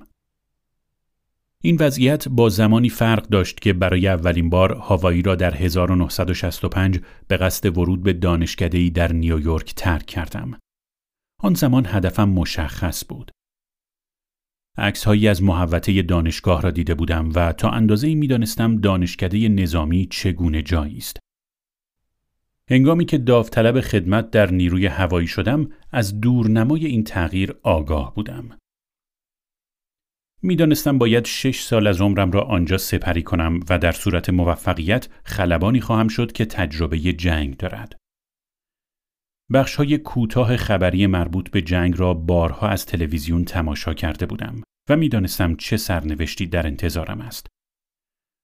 حالان که در دسامبر 1984 در تلاش برای نزدیک شدن به خدا تصویری به این روشنی نداشتم. این بار نوعی خیز برداشتن به اعماق تاریک زندگی بود، طوری که بدترین سال زندگیمان 1985 بود. قبل از ترک هاوایی دوستی به دیدن من و کیم آمد و برایمان آرزوی موفقیت کرد. او جزو معدود کسانی بود که به نظر می رسید هدف ما را از این جستجو درک می کند و ما را احمق نمی داند. او بیشتر عمرش را صرف تحقیق کرده بود و مانند خواهرم ایمی بزاعت مالی نداشت اما احساس آرامش و خوشبختی می کرد. او به جای آنکه سلامت عقل ما را زیر سوال ببرد هدیه‌ای به ما پیشکش کرد. او گفت می‌خوام ماجرایی تعریف کنم که شاید در این سفر به دردتون بخوره. این ماجرا وقتی به کارتون میاد که قرار ایمانتون تو دشوارترین آزمونای زندگی محک بخوره و در تاریکترین لحظات زندگی جرفای روح شما رو به تصویر می‌کشه. و به راستی داستان او هدیه‌ای شد بس ارزشمند. روزی مردی با دوچرخش در یک سمت آبشار نیاگارا ایستاده بود. وقتی با صدای بلند گفت می‌خواهم با دوچرخه از روی این سیم فولادی به آن سوی آبشار بروم سر و صدای مردم بلند شد. زن جوانی گفت این کار خیلی خطرناکه. زن دیگری التماس کنان گفت خواهش می‌کنم جون خودتو به خطر ننداز. مرد مسنتری گفت تو دیوونه ای خودتو به کشتن میدی. مرد در حالی که سوار دوچرخش می‌شد گفت می‌دونم که از عهده این کار برمیام. کمی بعد به آرامی شروع کرد به پدال زدن روی سیم. در حالی که در فاصله بسیار کوتاهی از بالای آبشار خروشان به این سو و آن سو تاب می‌خورد. کمترین لغزش می توانست او را به کام مرگ بکشاند. همچنان که به آن سوی آبشار رسید و با دوچرخه دور زد تا مسیر بازگشت را طی کند، نفسها در سینه حبس مانده بود. به محض اینکه به خشکی رسید، همه به سوی او هجوم بردند و گفتند: می‌دانستیم از عهده این کار برمیایی. ما به تو ایمان داشتیم. مرد با لبخندی غرورآمیز پرسید: می‌خواین یه بار دیگه این کار رو انجام بدم؟ مردم پاسخ دادند بله معلوم است که می‌خواهیم ما به تو اطمینان داریم. مرد گفت خیلی خوب حالا که به من اطمینان دارین کدوم یکی از شما حاضره با من بیاد اون طرف آبشار؟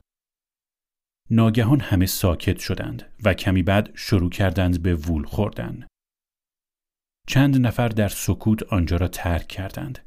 آنگاه از میان جمعیت یکی با صدای ملایم گفت من با شما میام. مردم وقتی دختری ریزندام و کم سن و سال را دیدند که قدم به جلو گذاشت و داوطلب شد تا همراه او برود به خفقان افتادند. هنگامی که دختر روی سبد جلوی دوچرخه نشست صدای اعتراض حاضران بلند شد. یکی گفت چطور جرأت می‌کنی زندگی این دختر رو به خطر بندازی؟ دیگری گفت من به پلیس زنگ می‌زنم.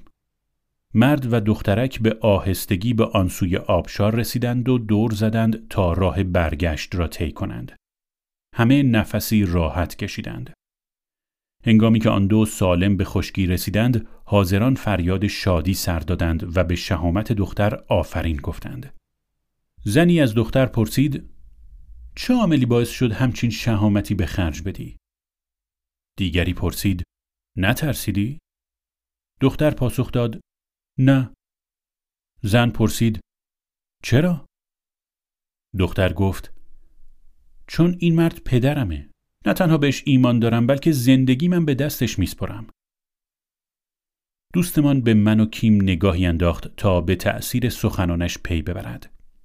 وقتی دید متوجه پیام آن شده ایم گفت بیشتر آدما به خدا ایمان دارن اما عده قلیلی بهش توکل می‌کنن. تو روزای سخت زندگی پا رو از ایمان به خدا فراتر بذارین و بهش توکل کنین. هدیه او خیلی به کارمان آمد. حتی تا امروز. همه ما کسانی را می‌شناسیم که به خدا ایمان دارند اما به او توکل نمی کنند. شاید به همین دلیل بسیاری از افراد از مشاغل خسته کننده، درآمد اندک، آدمهای بد و فاسد، زندگی زناشویی سرد و بیروح یا محیطهای زهرالود دست بر نمی دارند. همانطور که پیشتر گفتم مردم می‌خواهند به بهشت بروند اما نمی‌خواهند بمیرند. بیشتر آدمها ترجیح می‌دهند در شرایطی که به آن خو گرفتهاند باقی بمانند تا آنکه از آن دست بکشند و اجازه دهند خدا آنها را به سوی مقصد بعدی هدایت کند. فراوانند کسانی که خدا را باور دارند اما به او توکل نمی کنند.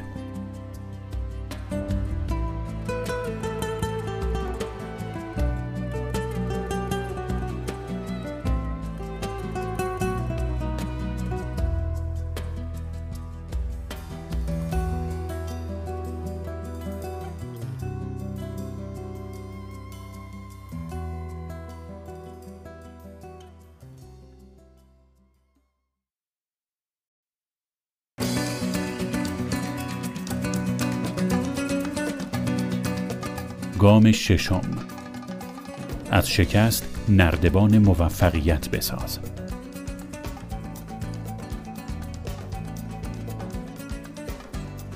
چرا درباره شکست می نویسم؟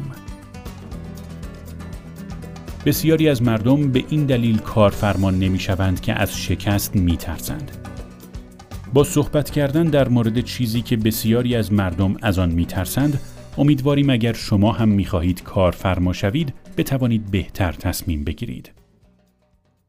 قصد ما ترساندن شما نیست. بلکه هدف نمایاندن جهانی ملموس با فراز و نشیبهای واقعی است که راه کارفرما شدن را به شما نشان می دهد. دلیل دیگری که در مورد شکست ها می نویسیم این است که انسان ها طوری خلق شدند که از اشتباه کردن تجربه می آموزند. ما راه رفتن را با زمین خوردن آغاز کردیم و سپس دوباره سعی کردیم. دوچرخ سواری را با زمین خوردن شروع کردیم. سپس دوباره تلاش کردیم. اگر خطر زمین خوردن را به جان نمی خریدیم، بقیه عمرمان را مانند کرمها روی زمین می خزیدیم. سخنرانی در کلمبیا در اواخر دهه 80 از من دعوت شد که در مورد موضوع کارفرما بودن در دانشگاه کلمبیا سخنرانی کنم. من در این سخنرانی تصمیم گرفتم به جای صحبت در مورد موفقیت هایم درباره شکست هایم حرف بزنم و توضیح بدهم که چقدر از اشتباهاتم درس گرفتم. شنوندگان جوان سوالات بسیاری مطرح می کردند و به نظر می رسید که به فراز و نشیب هایی که در خلال کار فرما بودن رخ می دهد علاقه دارند. من در مورد ترس هایی که همگی ما در روند یک کسب و کار با آنها روبرو شدیم و اینکه چگونه با این ترس ها برخورد کردیم صحبت کردم. بعضی از اشتباهات احمقانه ای را که مرتکب شده بودیم به آنها توضیح دادم و اشاره کردم که چگونه آن اشتباهات بعداً به درس های ارزشمندی برای ما تبدیل شدند. اگر من اشتباه نکرده بودم هرگز نمی آموختم در مورد مسائلی صحبت کنم که به دلیل تعطیل شدن یک کسب و کار و اخراج افراد پیش می آید. وضعیتی که به علت بیکفایتی مدیران پیش می آید. من همچنین به آنها گفتم که چگونه همه اشتباهاتم نهایتا باعث شد که کارفرمایی بهتر، داراتر و از همه مهمتر از نظر مالی آزادتر بشوم. طوری که هرگز نیازی به شغل دیگری نداشته باشم. به طور کلی فکر می کنم سخنرانی من درباره فرایند کارفرما شدن بحث واقعی و هدفمندی بود. اما چند هفته بعد متوجه شدم استادی که مرا برای سخنرانی در دانشگاه دعوت کرده بود به دفتر مدیر گروه احضار شده و توبیخ شده است. ماحصل گفته های مدیر گروه به او این بوده است. ما اجازه نمی دهیم که در دانشگاه کلمبیا در مورد شکست ها صحبت شود.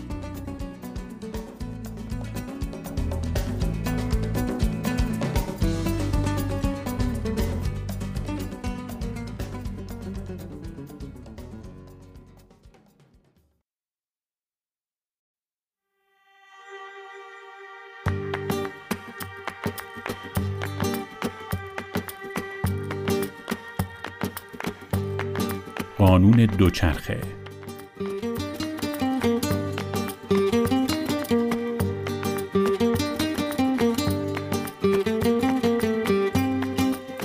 در زندگی شخصی خودم متوجه شدم که پیروزی همیشه به دنبال یک باخت می آید. پیش از اینکه کاملا دوچرخه سواری را یاد بگیرم بارها و بارها زمین خوردم. تا به حال بازیکن گلفی را ندیدم که هیچ توپش به خطا نرفته باشد. هیچگاه به عاشقی بر نخوردم که قلبش نشکسته باشد و هرگز پولداری را ندیدم که در زندگی شکست مالی نخورده باشد. پس برای بیشتر مردم علت عدم برد مالی در زندگی این است که در نظرشان اندوه ناشی از ضرر مالی از شادی به پول رسیدن بزرگتر است. گفته دیگری در میان تگزاسی ها هست که می‌گوید همه مردم دوست دارند به بهشت بروند اما هیچ کس دلش نمی‌خواهد بمیرد. همه مردم آرزوی پولدار شدن را دارند لیکن از زیان مالی میترسند. بنابراین هیچگاه به بهشت نخواهند رفت. راز بزرگ برندگان شکست برانگیزنده برندگان است و نابود کننده بازندگان. این بزرگترین راز برندگان است. همان رازی که بازندگان از آن بیخبرند. مهمترین راز برندگان این است که شکست انگیزه بردن است. آنان از شکست نمی ترسند. تکرار حرف فرانک تارکنتون بیانگر آن است. پیروزی یعنی نهراسیدن از شکست. مردمی چون فرانک تارکنتون از شکست نمی ترسند زیرا می دانند چه کسی هستند. ایشان فقط از شکست متنفرند. به همین جهت می دانند که شکست می تواند عامل تحریک کننده آنها برای بهتر شدن باشد. تفاوت زیادی میان ترسیدن از شکست و تنفر از آن وجود دارد. بسیاری از مردم به دلیل ترس شدیدشان از شکست است که می بازند. آنان سر یک پنی می بازند. ایشان از نظر مالی زندگیشان را بسیار امن و بی خطر و محدود می کنند. آنها خانه های بزرگ و اتومبیل های گران می خرند. اما سرمایه گذاری های بزرگ نمی کنند. دلیل عمده بیش از 90 درصد مشکلات مالی آمریکایی ها این است که آنان همهش سعی در نباختن پولشان دارند. حالان که هیچگاه تلاش نکردند برنده شوند.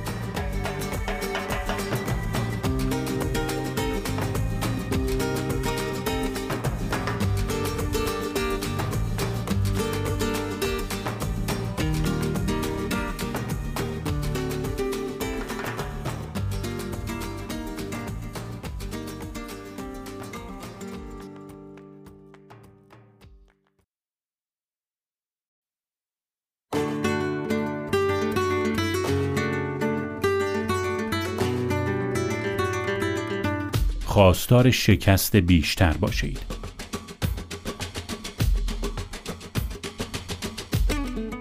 یکی از بزرگترین تفاوتها بین پدر پولدار و پدر بیپولم این بود که پدر بیپولم نمی‌خواست شکست بخورد. او فکر می‌کرد اشتباه کردن نشانه ای از شکست است. بالاخره او یک معلم بود. پدر بیپولم همچنین فکر می کرد که در زندگی فقط یک پاسخ درست است که وجود دارد. پدر پولدارم پیوسته وارد زمینه هایی می شد که هیچ چیز از آنها نمی‌دانست. او به رؤیای بزرگ امتحان کردن چیزهای جدید و انجام دادن اشتباهات کوچک اعتقاد داشت. در پایان زندگیش به من گفت پدرت در سرتاسر سر زندگیش وانمود می کرد که همه پاسخهای درست رو می‌دونه و از اشتباه کردن اجتناب می کرد. به همین خاطره که در پایان زندگیش دست به بزرگترین اشتباهات زد. پدر پولدار همچنین گفت یکی از مهمترین نکات درباره این که بخوایم چیزای جدید و امتحان کنیم و مرتکب اشتباه بشیم اینه که اشتباه کردن شما رو متواضع نگه میداره. کسایی که متواضع هستند بیش از کسایی که متکبر هستند میآموزند. در طول سالها شاهد بودم که پدر پولدارم وارد عرصه های کارآفرینی، ماجراجویی ها و پروژه هایی می‌شد که از آنها چیزی نمی‌دانست.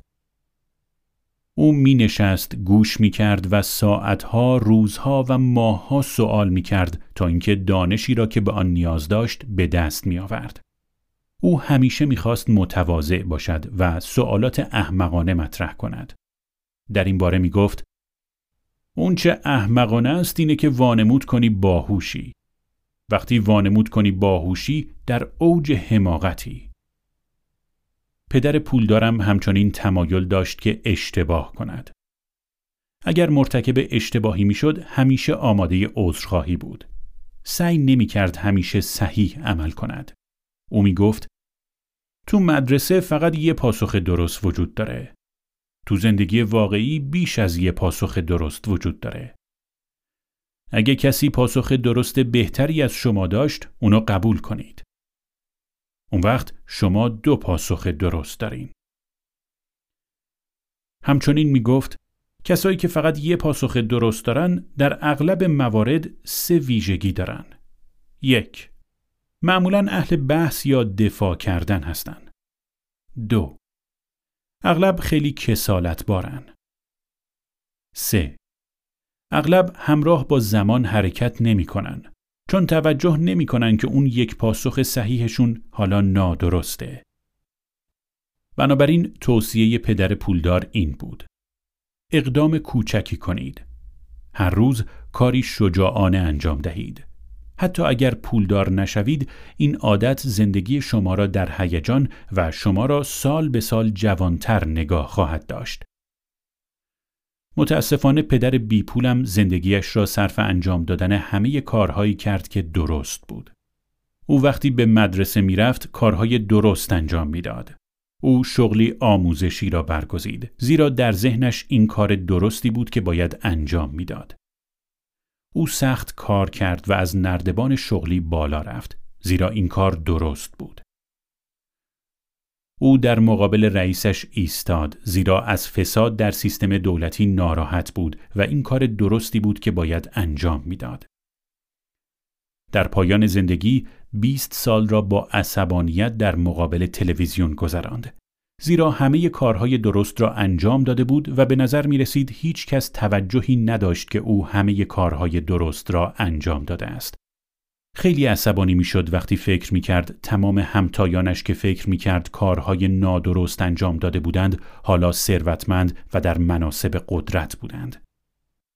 پدر پولدار می گفت گاهی اوقات اون چه که در ابتدای زندگی براتون درسته در انتهای زندگی براتون درست نیست. خیلی از مردم ناموفقن چون از تغییر حراس دارن یا قادر نیستن همگام با زمان تغییر کنن. علت اینکه اونا نمی‌تونن تغییر کنن اینه که میترسن اشتباه کنن. گاهی اوقات همه ما برای اینکه درست عمل کنیم باید اشتباه عمل کنیم. اگه می‌خوایم دوچرخه سواری یاد بگیریم باید برای مدتی خطا کنیم. اغلب مردم ناموفق هستند صرفاً به این دلیل که می‌خوان درست عمل کنن اما نمی‌خوان خطا کنن. این ترس اونا از شکسته که موجب شکستشون میشه. این نیاز اونا به کماله که موجب میشه در نهایت احساس بدی نسبت به خودشون پیدا کنن. من برای کسانی که از شکست میترسند یا از اشتباه کردن واهمه دارند برنامه هایی به صورت نوارهای صوتی به کمک مؤسسه نایتینگل کناند به نام رازهای پدر پولدار تهیه کردم. راز پدر پولدار این بود که دنیا برای ما طراحی شده است که شکست نخوریم. دنیا برای ما طراحی شده که برنده باشیم. چالش ما این بود که بخواهیم ابتدا شکست بخوریم تا بتوانیم ببریم. مشکلی که به واسطه این مجموعه نوار صوتی می توانیم به آن غلبه کنیم ترس یک فرد از شکست است. وقتی رازهای پدر پولدار را بفهمید بیشتر مایل خواهید بود که برای برنده شدن شکست بخورید. همانطور که پدر پولدار اغلب می گفت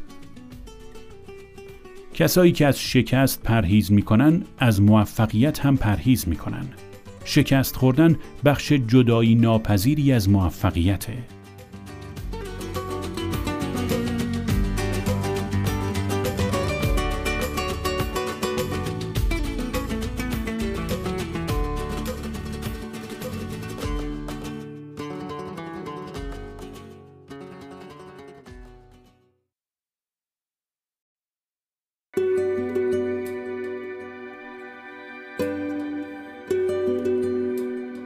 گام هفتم. در دانشگاه اشتباهات ثبت نام کن.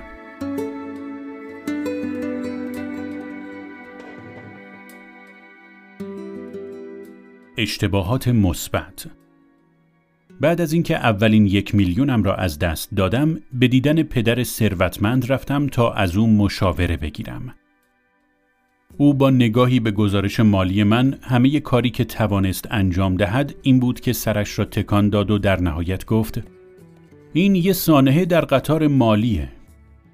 و بعد مرا توبیخ کرد. با این حال همانطور که در مورد ارزش اشتباهات گفتم آن سانحه قطار مالی و توبیخ بعد از آن از بهترین درسهای زندگی من بود. ارزش آن اشتباه فوقالعاده ارزشمند بوده است و امروز هنوز به خوبی در خدمت من است. با وجود اینکه آن شکست حدود یک میلیون دلار برای من هزینه در برداشت، در دراز مدت پول بسیار بیشتری برایم تولید کرد و در آینده هم پول بیشتری به دستم خواهد داد. همانطور که قبلا اشاره کردم اشتباه کردن و درس گرفتن از آن می‌تواند تجربه ارزشمند باشد. اشتباه کردن و سپس دروغ گفتن، تقصیر را به گردن این و آن انداختن، انکار کردن یا تظاهر کردن به اینکه اشتباه نکرده اید، هدر دادن یک اشتباه خوب است. امروزه وقتی خودم را در میان یک اشتباه جدید می‌بینم به خودم می‌گویم آرامشت را حفظ کن. از کوره در نرو. توجه داشته باش و از این تجربه درس بگیر. این تجربه به ظاهر بد در خدمت تو خواهد بود اگر حاضر باشی از آن درس بگیری. توجه کن و در حالی که در میان آن هستی تا آنجا که می توانی درس بگیر. بهای ثروتمند شدن تمایل به اشتباه کردن است. وقتی برای مردم صحبت می کنم اغلب می گویم من امروز در مقابل شما هستم به این دلیل که بیشتر از اکثر شما اشتباه کردم و بیشتر از اکثر شما پول از دست دادم. به عبارت دیگر بهای ثروتمند شدن تمایل برای اشتباه کردن است. بدون انداختن تقصیر به گردن کسی یا توجیه کردن میبایست به اشتباه اعتراف کنی و درس بگیری. افراد ناموفق آنهایی هستند که تمایل ندارند اشتباه کنند یا اشتباه کردند و از آنها درس نگرفتند. بنابراین هر روز صبح از خواب بیدار می شوند و به تکرار همان اشتباهات ادامه می دهند. دلیل اینکه افراد بسیاری ثروت عظیم کسب نمی کنند صرفاً این است که آنها اشتباه زیادی نمی کنند. اگر حاضر باشیم از اشتباهاتمان درس بگیریم آنها چیزهای بسیار با ارزشی هستند. افرادی که اشتباه کردند اما از آنها درس نگرفتند اغلب افرادی هستند که دائم می‌گویند تقصیر من نبود. این حرف کسانی است که بزرگترین نعمت زندگیشان یعنی نعمت اشتباه کردن را ضایع می کنند. زندانهای ما پر است از آدمهایی که دائم می‌گویند من بیگناهم تقصیر من نبود.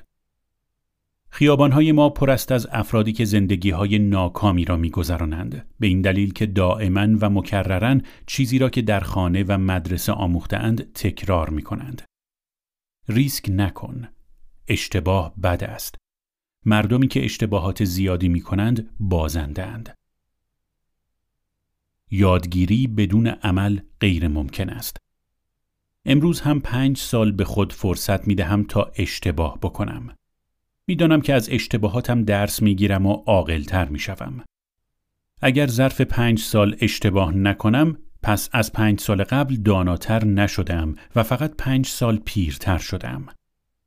یادگیری بدون عمل غیر ممکن است و عمل کردن اغلب به معنای اشتباه کردن است. اگر کودک را به علت زمین خوردن تنبیه کنید، اون نمی‌تواند راه رفتن را بیاموزد.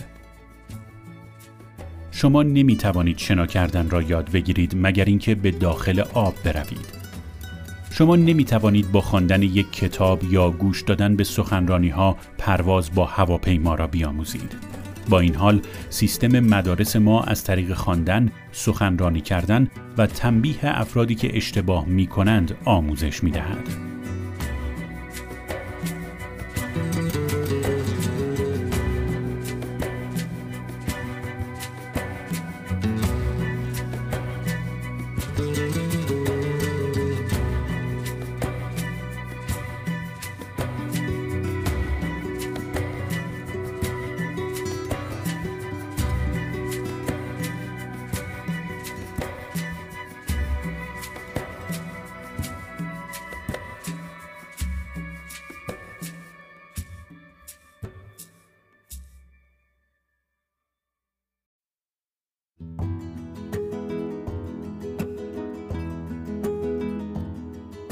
از اشتباهاتتان درس بگیرید.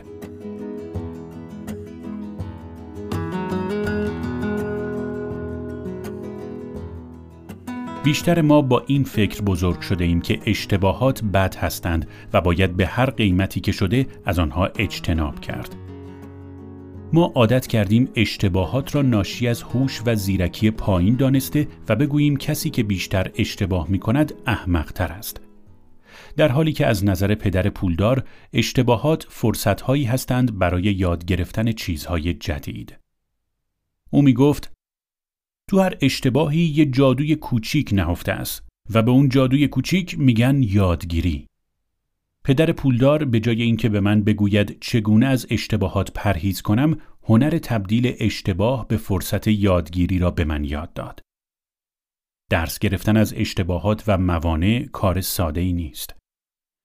عکس عمل ما نسبت به اشتباهات و موانع مشخص می کند که ما چه کسی هستیم. شخصیت های مختلف نسبت به موانع مالی عکس های گوناگونی از خود نشان می دهند. شما چه عکس عملی از خود نشان می دهید؟ پدر پولدار در هر اشتباهی یک جادوی کوچک نهفته است و به آن جادوی کوچک یادگیری می‌گویند. وقتی دریافتید که اشتباهی مرتکب شده اید، بسیار دشوار است که به هیچ یک از این شخصیت ها اجازه چیره شدن بر وجودتان را ندهید. اگر هم آنگونه فکر می کنید، پس به کارتان ادامه دهید تا سرتان به سنگ بخورد. دروغ بگویید، ناله کنید، گلایه کنید. اما اگر می‌خواهید از راه مناسبی به آزادی مالی دست پیدا کنید، سرانجام ناچار خواهید شد به شخصیت دیگری از وجودتان، یعنی خود مسئولتان که می‌پرسد از این اشتباه چه درس بزرگی می‌توان آموخت پاسخ دهید.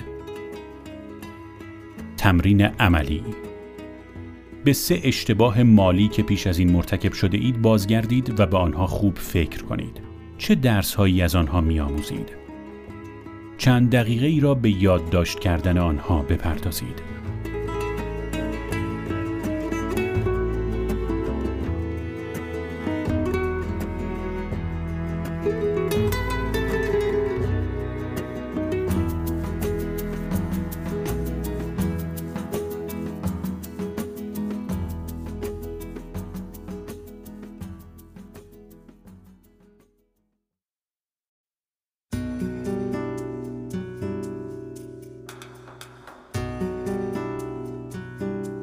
نقد مدارس.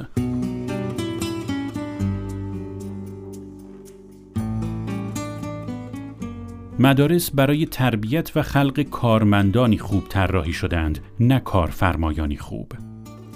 زمانی که از مدرسه فارغ و تحصیل شدیم بیشترمان می‌دانستیم که مدارک دانشگاهی یا نمرات خوب چیزی نیست که بتوان حساب زیادی روی آن باز کرد.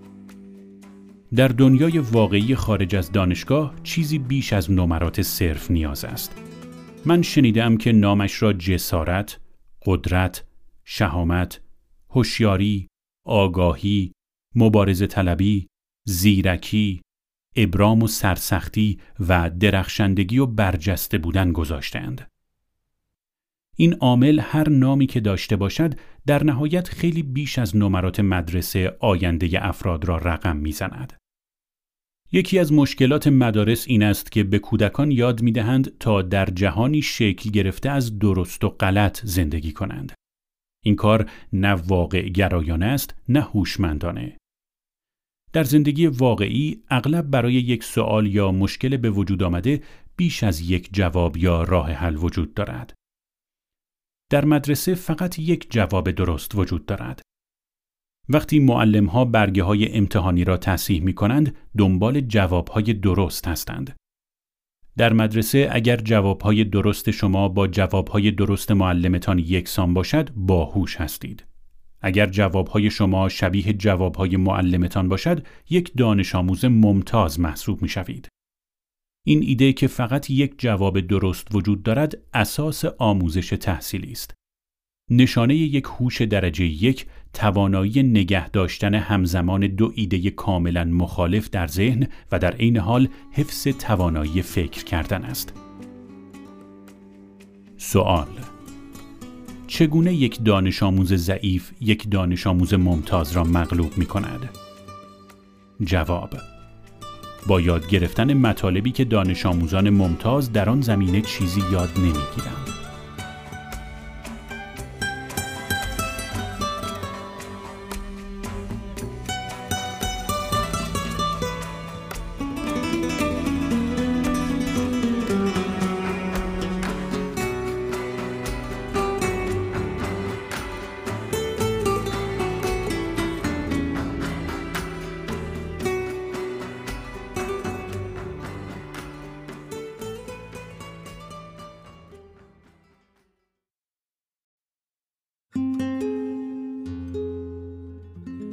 گام هشتم ادامه دادن را ادامه بده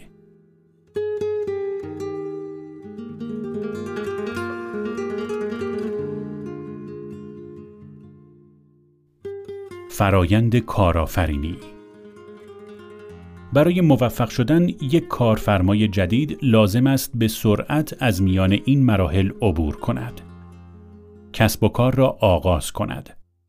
شکست بخورد و یاد بگیرد. یک مربی پیدا کند. شکست بخورد و یاد بگیرد. در چند کلاس شرکت کند. شکست خوردن و یاد گرفتن را ادامه دهد. وقتی موفق شد توقف نکند. جشن بگیرد. مقدار پولها و تعداد برد و باختها را حساب کند. فرایند را تکرار کند. بازنده ها وقتی شکست می‌خورند کنار می‌کشند و برنده ها تا زمان پیروزی شکست می‌خورند.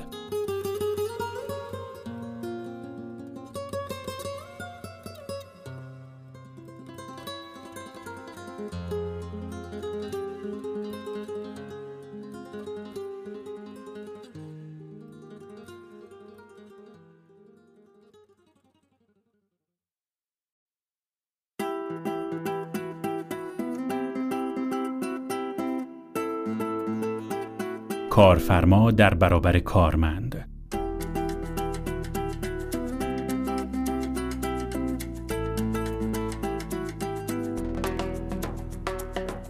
خصوصیات یک کارفرما چیست؟ چطور یک کارفرما با کسی که دارای ذهنیت و خصوصیات کارمندی است فرق می کند؟ مشخصاً تمایل به قبول ریسک حساب شده یکی از عناصر تمایز است. عنصر دیگر تمایل به حرکت در تقابل با عقل محافظ کارانه و قراردادی است. همانطور که مایکل هم بیان می کند، یک کارفرما به ناامیدی اهمیت نمی دهد و در مسیر تحقق کارها تلاش می کند. حتی اگر تمامی اطرافیانش بگویند که انجام نشدنی است.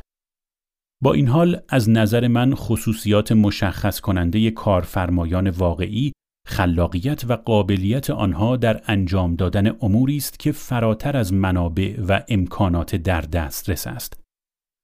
آنها استاد حل مشکلاتند و مشکلات را به سرمایه های فکری با ارزش تبدیل کرده سپس از این سرمایه در کسب و کار استفاده می کنند. آنها استاد استفاده از پول و منابع دیگران هستند. شعار یک کارفرما این است. چگونه می توانیم از پس آن براییم؟ آنها هیچ وقت نمی‌گویند ما نمی توانیم انجامش دهیم یا توش و توان انجام دادنش را نداریم. هرچقدر بزرگتر باشی شدیدتر به زمین می‌خوری. شکست به عنوان یک راه برد. شکست من در کسب و کار در اوایل زندگی نوعی تجربه آموزنده و ابزاری برای گسترش راهبرد موفقیت در آینده بود. در نه سالگی کم کم میفهمیدم که اشتباه کردن بهترین راه یاد گرفتن کاسبی است. اگرچه پول زیادی به دست نیاوردم فهمیدم که با شکست و عبرت گرفتن از آن زرنگتر و بنابراین ثروتمندتر می‌شوم. امروزه در زمینه تجارت غالبا کاری می کنم که ممکن است شکست بخورم. چرا؟ زیرا در نه سالگی آموختم که شکست لازمه پیروزی است. شکست کارفرمایان دو دلیل اساسی دارد.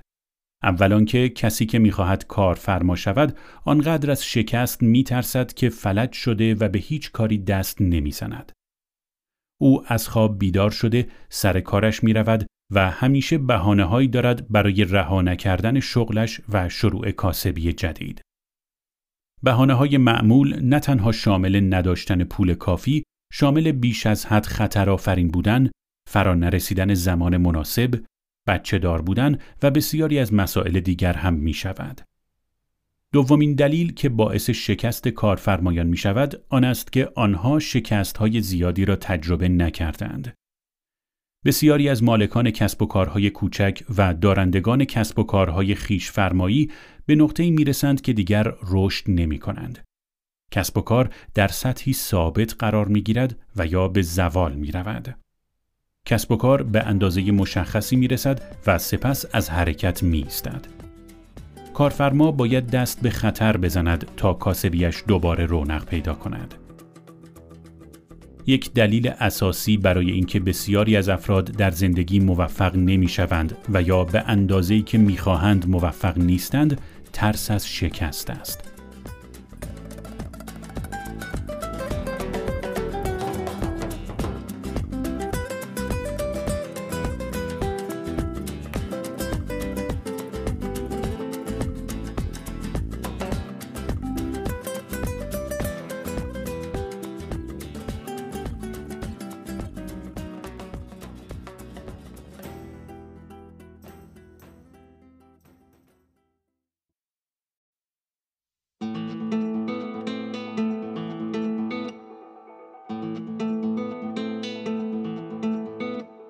علا رغم اشتباهاتت ادامه بده.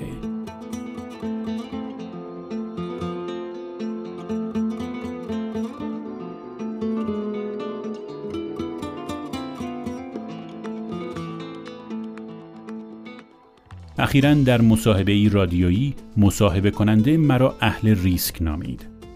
در جواب گفتم در دنیای امروز که به سرعت تغییر می کند، افرادی که خطر نمی کنند در واقع افرادی هستند که در خطرند. افرادی که ریسک نمی کنند عقب می مانند. راز موفقیت تجاری شما تمایل به اشتباه کردن و یاد گرفتن از آن است. شغل یک کارفرما اشتباه کردن و شغل یک کارمند اشتباه نکردن است.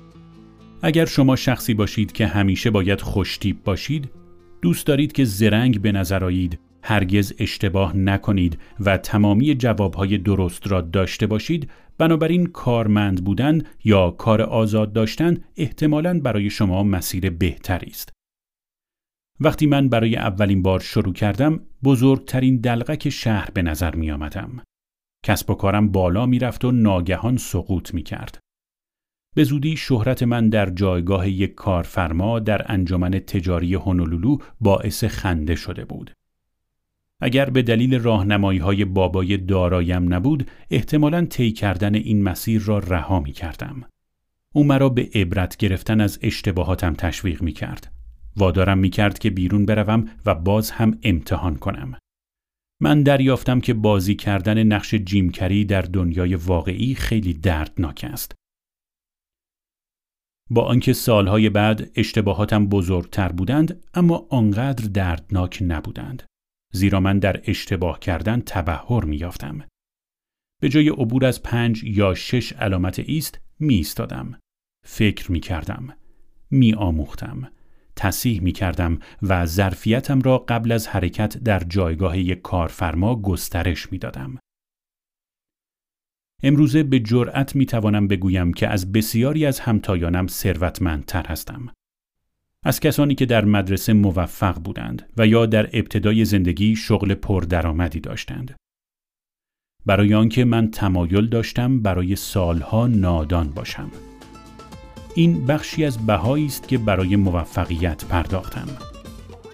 جنبه دیگر ترس از اشتباه کردن ترس از احمق به نظر رسیدن است.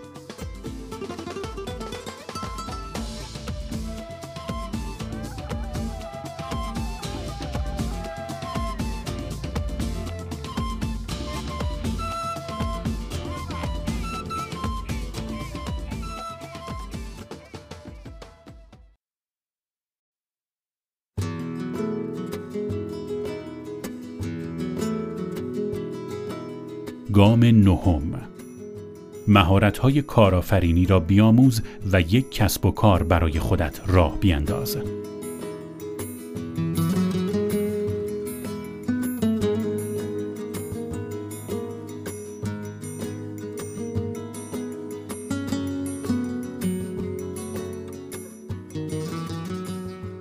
از کارمندی تا کارآفرینی وقتی از من می‌پرسند چگونه سرمایه گذاری می کنم، معمولا درباره سرمایه گذاری از طریق یک کسب و کار صحبت می کنم. افراد همواره دستهایشان را بالا می‌برند و یکی از این پاسخها را به من می‌دهند. یک اما من یک کارمند هستم و کسب و کاری از خود ندارم. دو هر کسی نمی‌تواند یک کسب و کار داشته باشد. سه آغاز یک کسب و کار ریسک پذیر است. چهار من هیچ پولی برای سرمایه گذاری ندارم. من در مقابل کسانی که می‌گویند هر کسی نمی‌تواند یک کسب و کار داشته باشد و افراد یادآوری می کنم که کمتر از 100 سال قبل بیشتر مردم برای خودشان کسب و کار داشتند. به آنها می‌گویم که تا 100 سال قبل حدود 85 درصد جمعیت ایالات متحده یا کشاورزان مستقل بودند یا مغازهداران کوچک.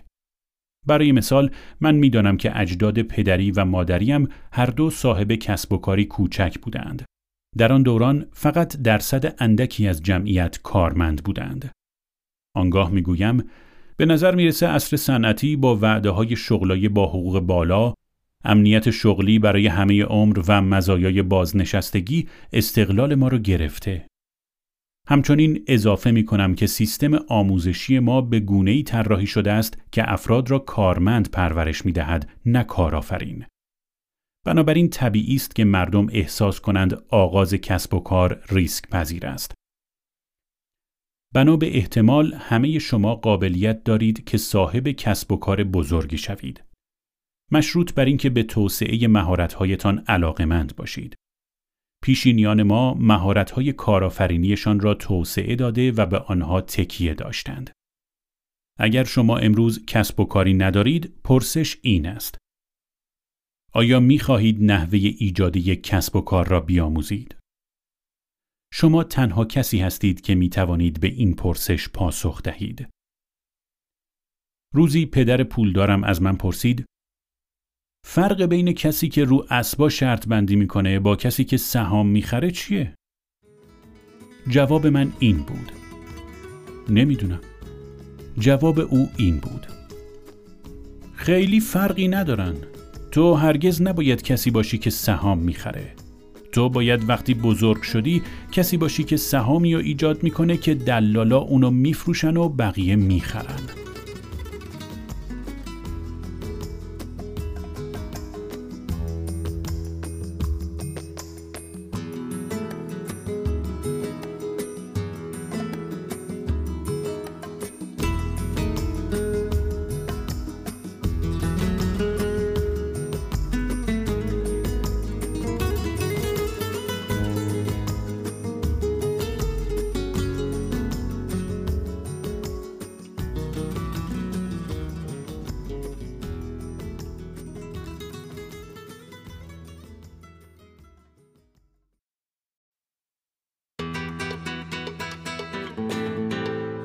یا مهارت کسب کن یا منقرض شو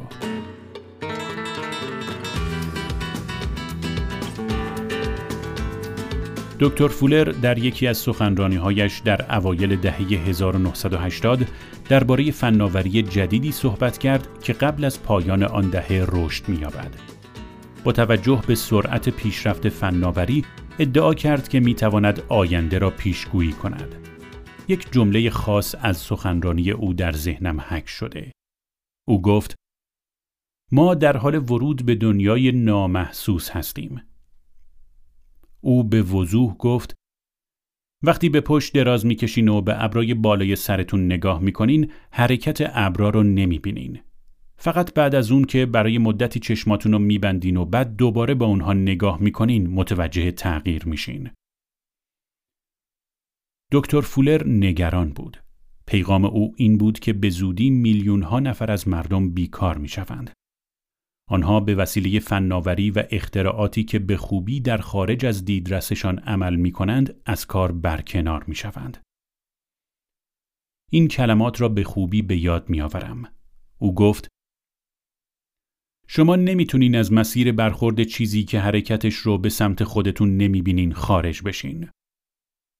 برای مثال او درباره تکامل از اسب به اتومبیل صحبت کرد. او گفت بشر می‌تونست اتومبیل رو ببینه. می‌تونست اون تغییر رو ببینه. اگه ماشین به سمت اونا میومد می‌تونستن از مسیر خارج بشن چون می‌تونستن ماشین رو ببینن. می‌تونستن خودشون رو با شرایط تطبیق بدن و زندگیشون رو تغییر بدن.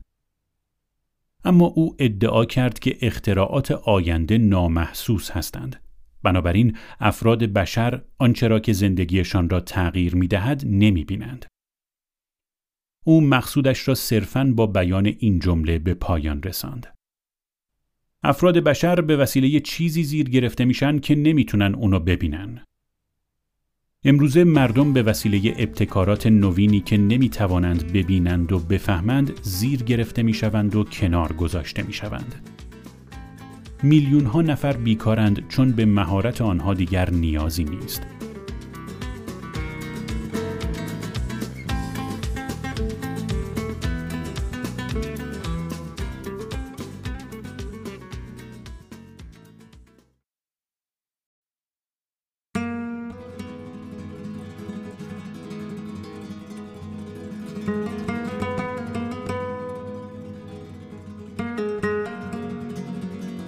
قانون مهم سیستم سازی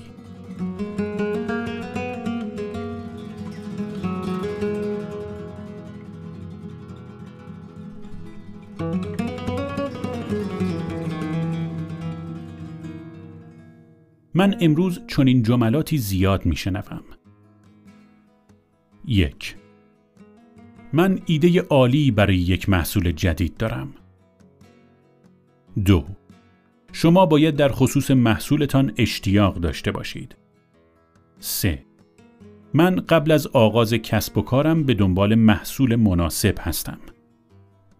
من معمولا به این افراد می‌گویم دنیا پر از ایده های عالی برای محصولات جدید است. دنیا همچنین پر از محصولات عالی است. اما کاسبکاران بزرگ در دنیا کم هستند. نخستین دلیل آغاز یک کسب و کار پاره وقت خیلی مربوط به ایجاد یک محصول عالی نیست. دلیل واقعی آغاز یک کسب و کار پاره وقت این است که شما تبدیل به یک کاسب بزرگ شوید. فراموش نکنید محصولات عالی فراوانند اما کاسب کاران عالی نادر ولی ثروتمندند. اگر به بیل گیتس مؤسس مایکروسافت بنگرید می‌بینید که او حتی محصول نرم افزاریش را اختراع نکرده است. او آن را از یک گروه برنامه نویس رایانه خرید و سپس به سمت ایجاد قدرتمندترین و مؤثرترین شرکت در تاریخ جهان حرکت کرد.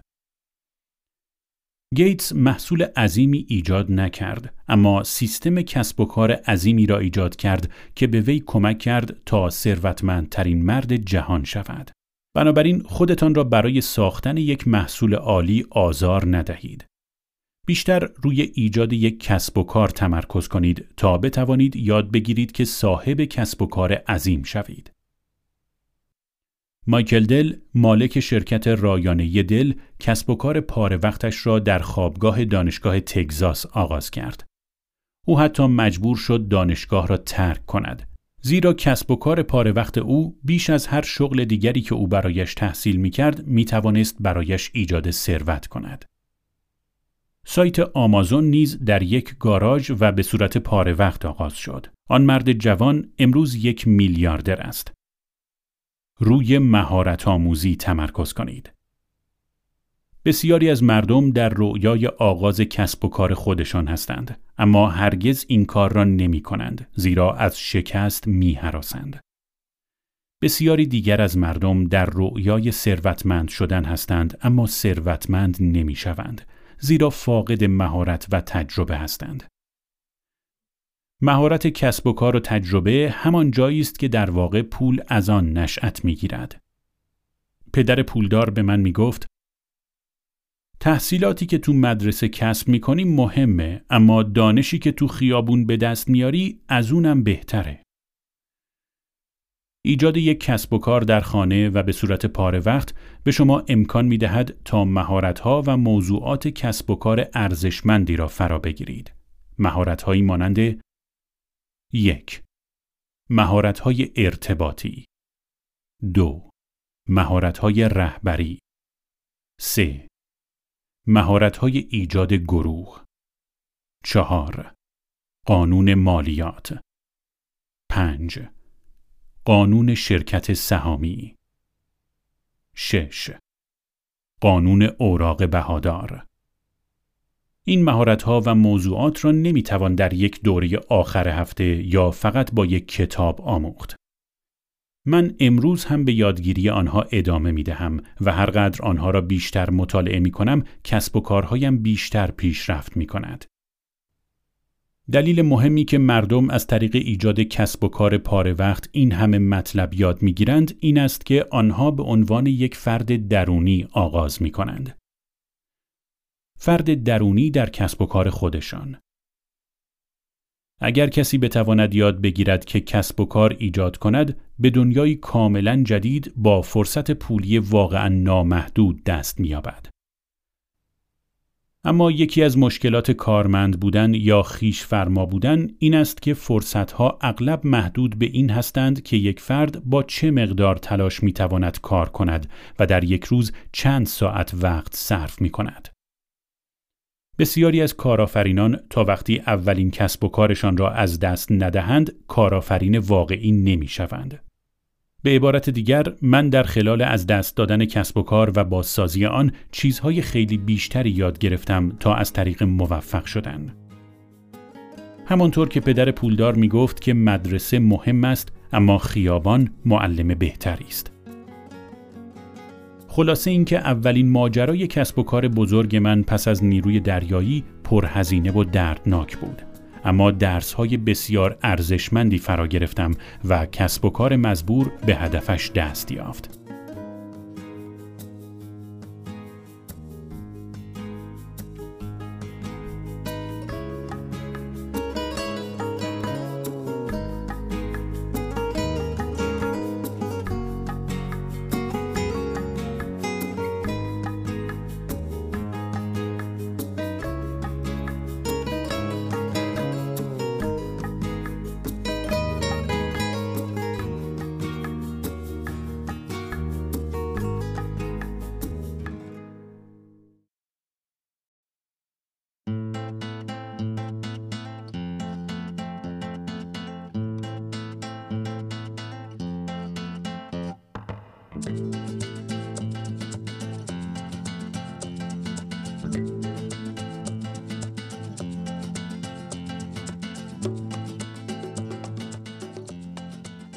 نه یک قایق بزرگ بلکه یک گروه بزرگ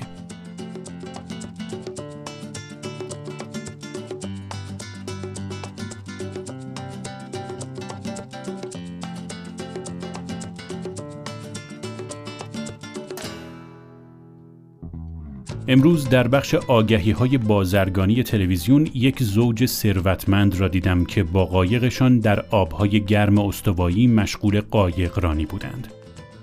به نظر می رسد این تبلیغ همه افرادی را جذب می کند که سعی دارند به تنهایی ثروتمند شوند. هر بار که این تبلیغ را می بینم اغلب به پدر پولدار فکر می کنم که به من می گفت بیشتر کسایی که کسب و کارای کوچیک دارن در رویای روزی هستن که قایق یا هواپیمای شخصی داشته باشن اما هرگز به آرزوشون نمی‌رسن. وقتی کار خودم رو آغاز کردم تو این رویا بودم که گروه حسابدارا و وکلای خودم رو داشته باشم نه قایق شخصی. پدر پولدار از من می‌خواست قبل از اینکه در رویای قایق باشم هدفم این باشد که گروهی از حسابداران و وکلا فقط روی کسب و کار من کار کنند. برای اینکه من نکته را به خوبی درک کنم از من خواست با اظهارنامه مالیاتی ناچیزم نزد حسابداری در شهر بروم. وقتی مقابل میز آقای ران که یک حسابدار بود نشستم اولین چیزی که توجهم را جلب کرد تعداد زیاد پوشه های مانیلی روی میزش بود. بلافاصله درس پدر پولدار را فهمیدم. این حسابدار همان روز به حدود سی کسب و کار دیگر باید رسیدگی می کرد. بنابراین چطور می توانست به کسب و کار من توجه کاملی داشته باشد؟ بعد از ظهر که به دفتر پدر پولدار برگشتم صحنه ای را دیدم که پیش از آن هرگز به آن توجه نکرده بودم. وقتی در بخش پذیرش نشستم و منتظر شدم تا منشی شخصی او مرا به داخل راه دهد می توانستم گروهی از افراد را ببینم که فقط روی کسب و کار پدر پولدار کار می کردند. در محدوده کاری دفتر او حدود چهارده دفتردار به همراه پنج حسابدار تمام وقت و یک مدیر ارشد مالی به صورت تمام وقت مشغول کار بودند. به علاوه او دو وکیل تمام وقت هم داشت که در دفتر اصلی وی کار می کردند. پس از آن وقتی مقابل پدر پولدار نشستم تنها چیزی که گفتم این بود. همه اونا فقط به فکر کسب و کار شما هستند و نه هیچ کس دیگه. پدر پولدار سرش را تکان داد و گفت همونطور که گفتم بیشتر مردم سخت کار می‌کنن و تو رویای سوار شدن بر قایق شخصی خودشون به سر می‌برن. من اول تو این فکر بودم که یک گروه حسابدار و وکلای تمام وقت داشته باشم. به همین خاطر حالا یه قایق بزرگ و وقت آزاد دارم. این موضوعیه که به اولویت ها برمیگرده.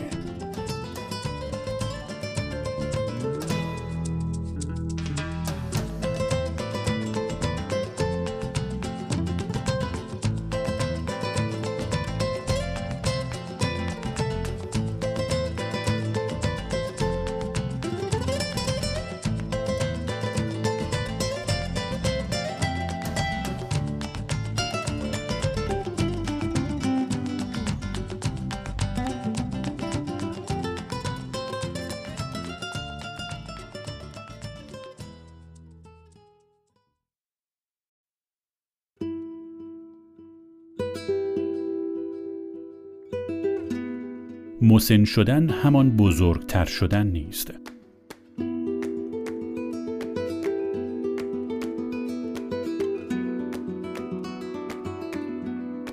بزرگ شدن یعنی اینکه شما کمتر و کمتر متکی به دیگران باشید و بیشتر و بیشتر بتوانید از خودتان محافظت کنید و نیازهای خود و اطرافیانتان را برطرف کنید. به نظر من بزرگ شدن یک فرایند مادام العمر است. فرایندی که بسیاری از مردم از آن اجتناب می کنند و به دنبال امنیت شغلی و امنیت مالی ایجاد شده توسط دیگری هستند. کسی غیر از خودشان. من معتقدم که بزرگ شدن یعنی هرچه بزرگتر می شویم کارها را به شیوه متفاوتی انجام دهیم. ادامه دادن به انجام همان کارهای قبلی در هر روز از زندگی از بسیاری جهات مانع از پیشرفت ذهنی و عاطفی می شود. دنیا در حال تغییر است و به طرز پیچیده تری رشد می کند و ما هم باید همین طور باشیم. انسان ها مسنتر می شوند اما الزامن بزرگ نمی شوند.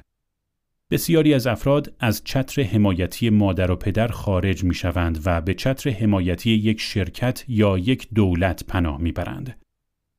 بسیاری از افراد انتظار دارند که کسی دیگر از آنها مراقبت کند یا مسئول فقدان دانایی و عقل سلیم آنها باشد. به همین دلیل است که آنها به دنبال امنیت شغلی یا حمایتهای دولتی هستند. عده خیلی زیادی از مردم زندگیشان را صرف تضمین گرفتن می کنند و یک عمر از ریسک کردن و بزرگ شدن اجتناب می کنند. همیشه به دنبال یک والدین جایگزین هستند که از آنها مراقبت کنند. افراد خیلی زیادی را می‌شناسم که قادر نیستند بدون تأمین اجتماعی به بقایشان ادامه دهند. کسانی را می‌شناسم که هنوز به سن و سالی نرسیدند که از تأمین اجتماعی مستمری بگیرند با این حال برای آیندهشان روی تأمین اجتماعی و بیمه پزشکی سالمندان حساب می کنند. آن شبکه های حمایتی دولتی در عصر صنعتی ایجاد شدند و فقط به عنوان شبکه های حمایتی برای افراد خیلی نیازمند ایجاد شدند. امروز متاسفانه بسیاری از مردم حتی افرادی با تحصیلات عالی و کسانی با حقوقهای بالا همچنان چشم حمایت به دولت میدوزند.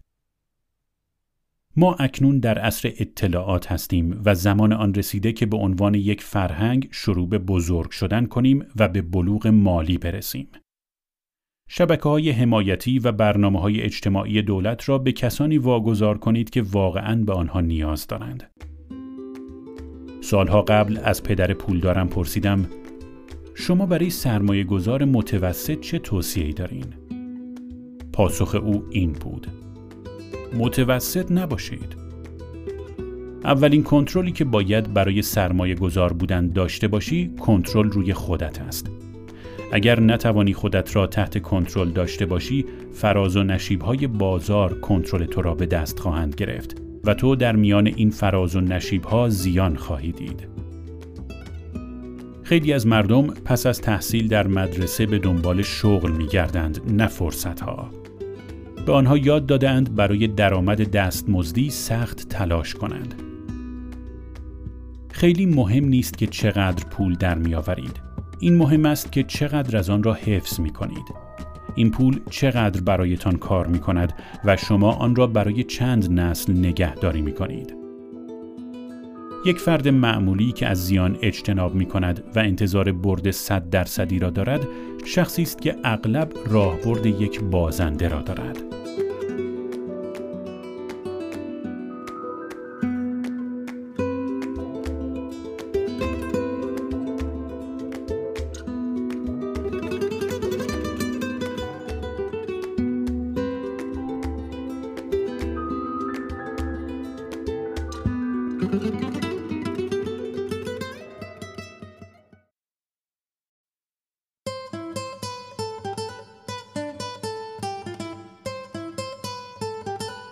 گام دهم.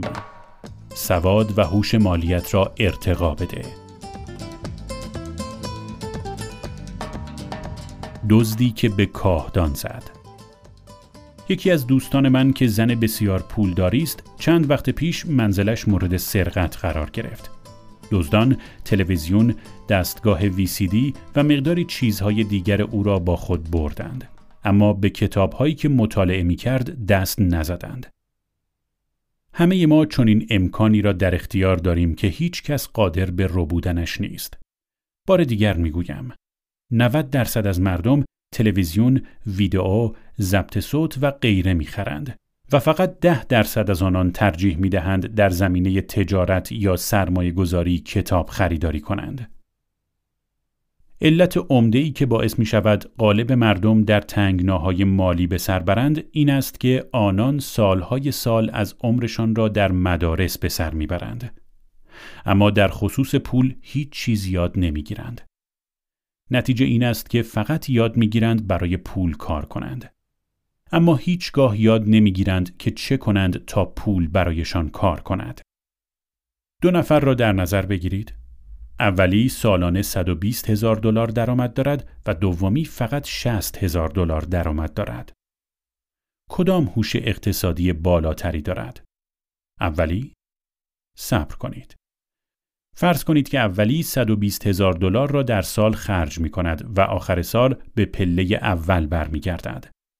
دومی که 60 هزار دلار دارد با بودجه 50 هزار دلاری به دقت و خوبی زندگی می کند.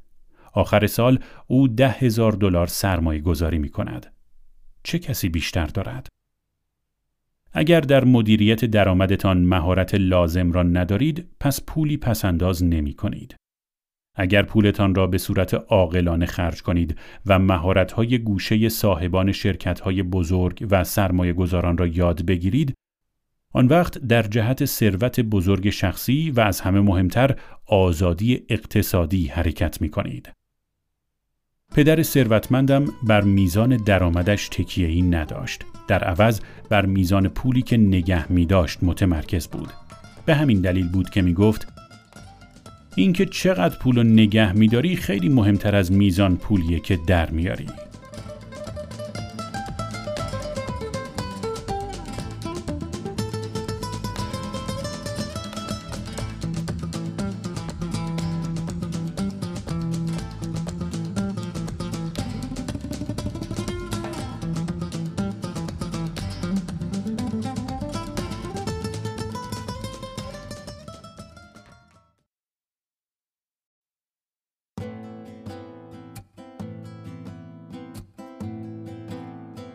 قانون قرامت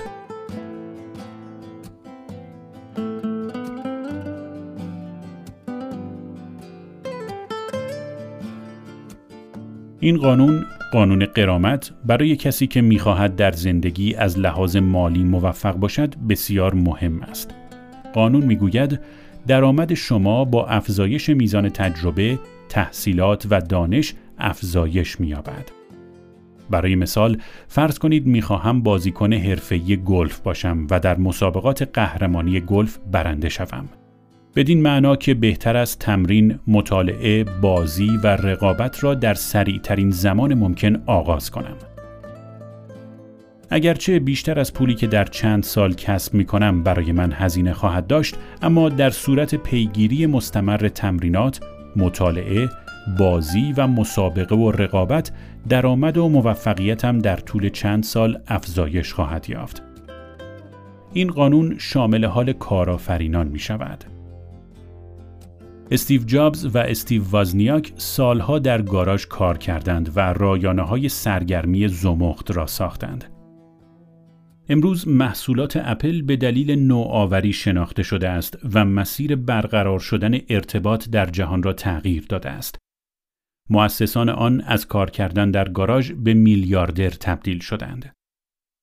ژنرال کالین پاول می‌گوید رمزی برای موفقیت وجود ندارد. موفقیت از آماده سازی، سخت کوشی و یادگیری از شکست حاصل می شود. در بخش نظامی ما بیشتر وقتمان را صرف مطالعه و تمرین می کنیم تا جنگیدن. به همین دلیل ارتش آمریکا قدرتمند، کارآمد و مهلک است. همین کار را در کسب و کار انجام دهید و فرصت موفقیت شما چشمگیرانه افزایش خواهد یافت. به خاطر داشته باشید هنری فورد قبل از تولد شرکت فورد موتور پنج بار ورشکسته شد. توماس ادیسون قبل از اختراع لامپ روشنایی و تولد برق بیش از هزار بار شکست خورد. در کسب و کار شجاعت شکست خوردن تا دستیابی به موفقیت روحیه کارآفرینی نامیده می شود. کسانی که در نیروی نظامی آمریکا خدمت کردهاند دارای دی ای تحصیل، یادگیری، نظم و شجاعت در روح خود هستند. تا به امروز هنوز درک نمی کنم چرا در تحصیلات سنتی دانش آموزان برای اشتباهاتشان تنبیه می شوند. فکر می کنم هدف مدارس سنتی ما پرورش افراد برای کارمند شدن است نه کارآفرینی.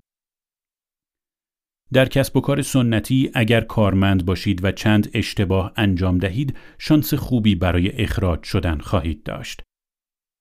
کارآفرینانی که بیشترین اشتباهات را انجام می دهند و از اشتباهاتشان درس می گیرند ثروتمند می شوند. به همین دلیل کارآفرینان باید رهبر باشند. در کسب و کار بیشتر کارکنان با مدارج عالی رهبر نیستند. آنها مدیر هستند. آنها یک جنبه از فرایند کار را مدیریت می کنند. مانند حسابداری یا بازاریابی یا بخش حقوقی. همه این فرایندهای کاری برای رشد، توسعه و سوددهی یک کسب و کار مهم هستند.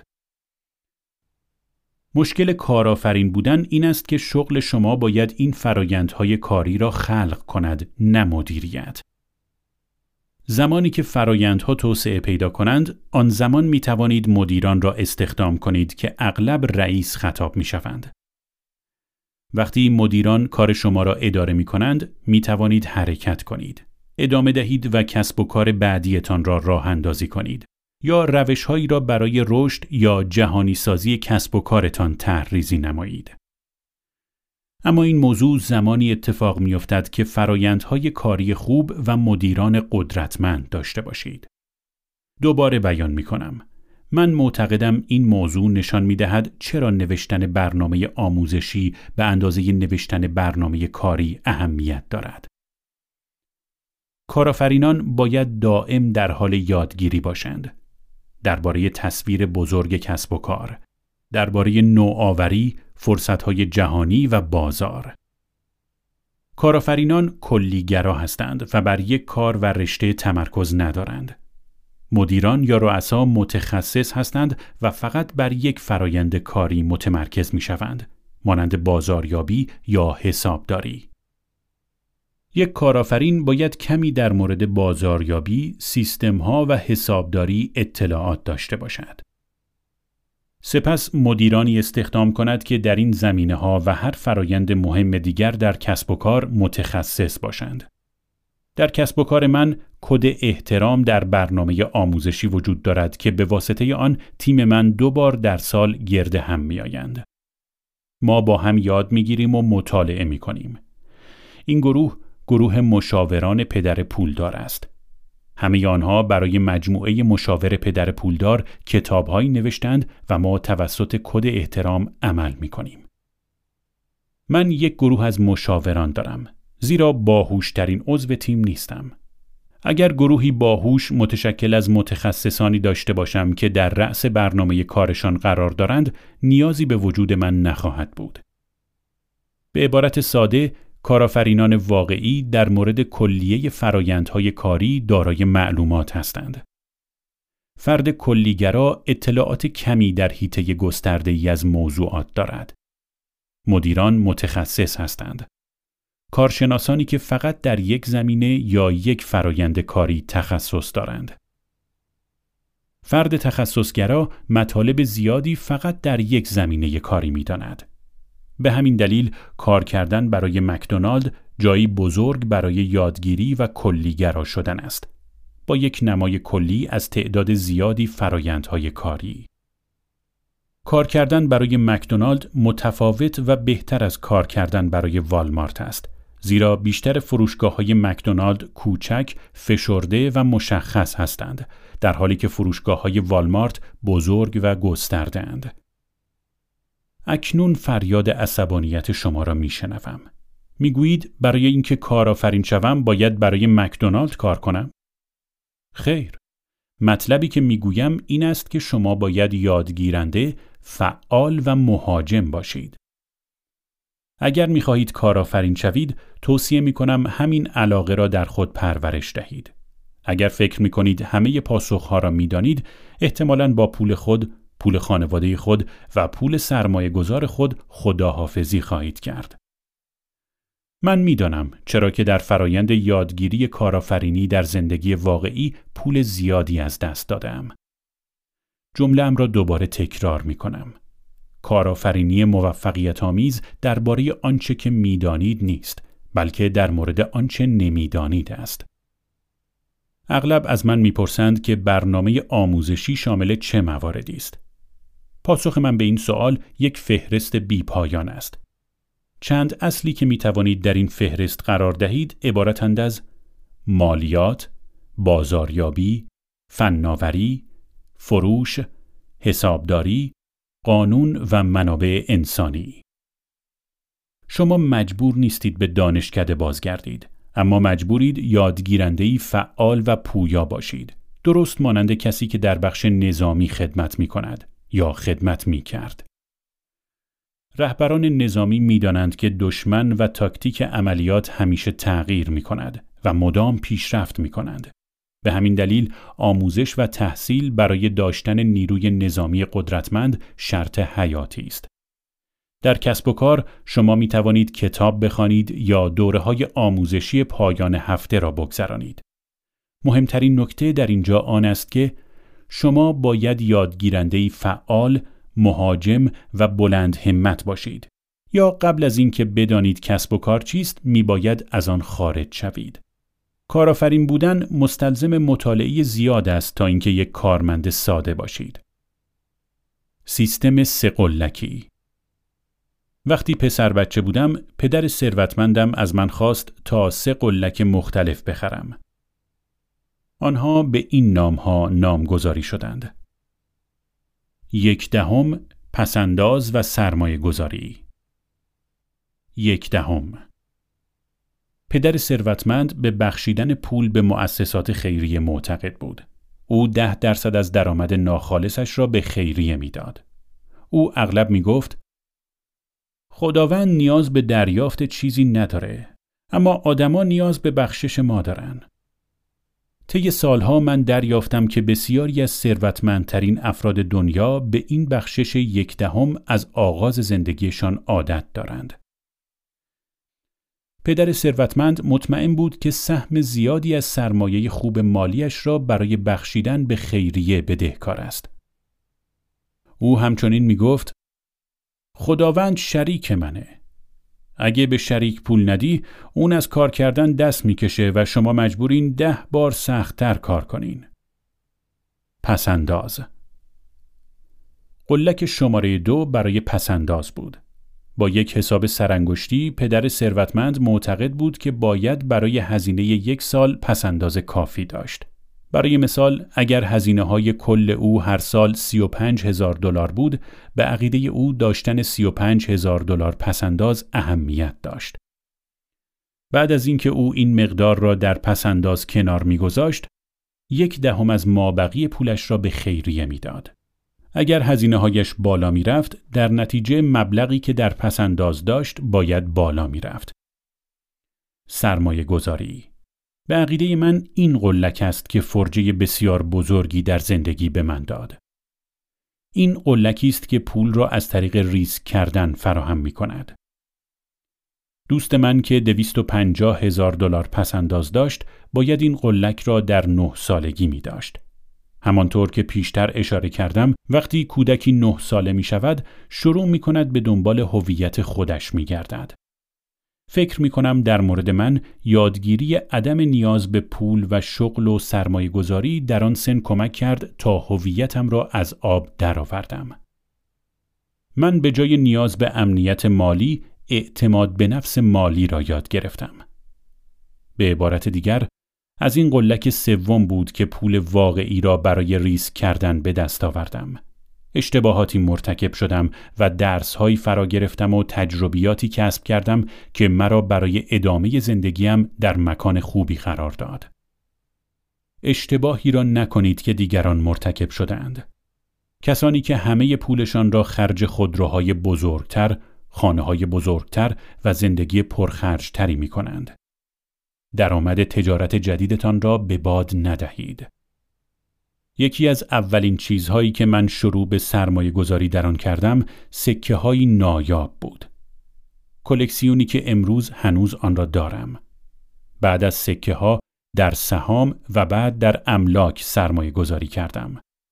اما بیشتر از اینکه در دارایی ها سرمایه گذاری کنم در آموزشم سرمایه گذاری کردم. امروز وقتی درباره سرعت چرخش پول و بازده سرمایه صحبت می کنم، تجربه بیش از چهل ساله ام را بیان می کنم. دوستم با دویست و پنجاه هزار دلار پسنداز و نزدیک شدن به سن بازنشستگی تازه شروع به کسب تجربه می کند. و این فقدان تجربه است که باعث می شود او بترسد پولی را که به سختی به دست آورده است از دست بدهد. این سالها تجربه من است که یک فرجه در مورد این موضوع به من می دهد. با تهیه سه قلک برای فرزندتان به آنها سرمایه اولیه را می دهید تا در جوانی شروع به کسب این تجربه با ارزش کنند. هنگامی که آنها این سه قلک را دارند و عادات خوب را ایجاد می کنند، می توانید آنها را به یک بنگاه دلالی ببرید تا با پولی که از قلک سرمایه گذاریشان در می آورند یک حساب باز کنند یا سهام تعاونی یا سهام بخرند. توصیه می کنم بگذارید بچه ها این کار را انجام دهند تا تجربه عملی، احساسی و ذهنی این فرایند را کسب کنند. من والدین بسیار زیادی را می شناسم که این خدمات را به فرزندشان ارائه می دهند. با وجود اینکه به فرزندانتان کمک می کنید تا سهام های کوچکی به دست آورند، این کار آنها را از کسب تجربه محروم می کند و در دنیای واقعی تجربه به اندازه آموزش اهمیت دارد.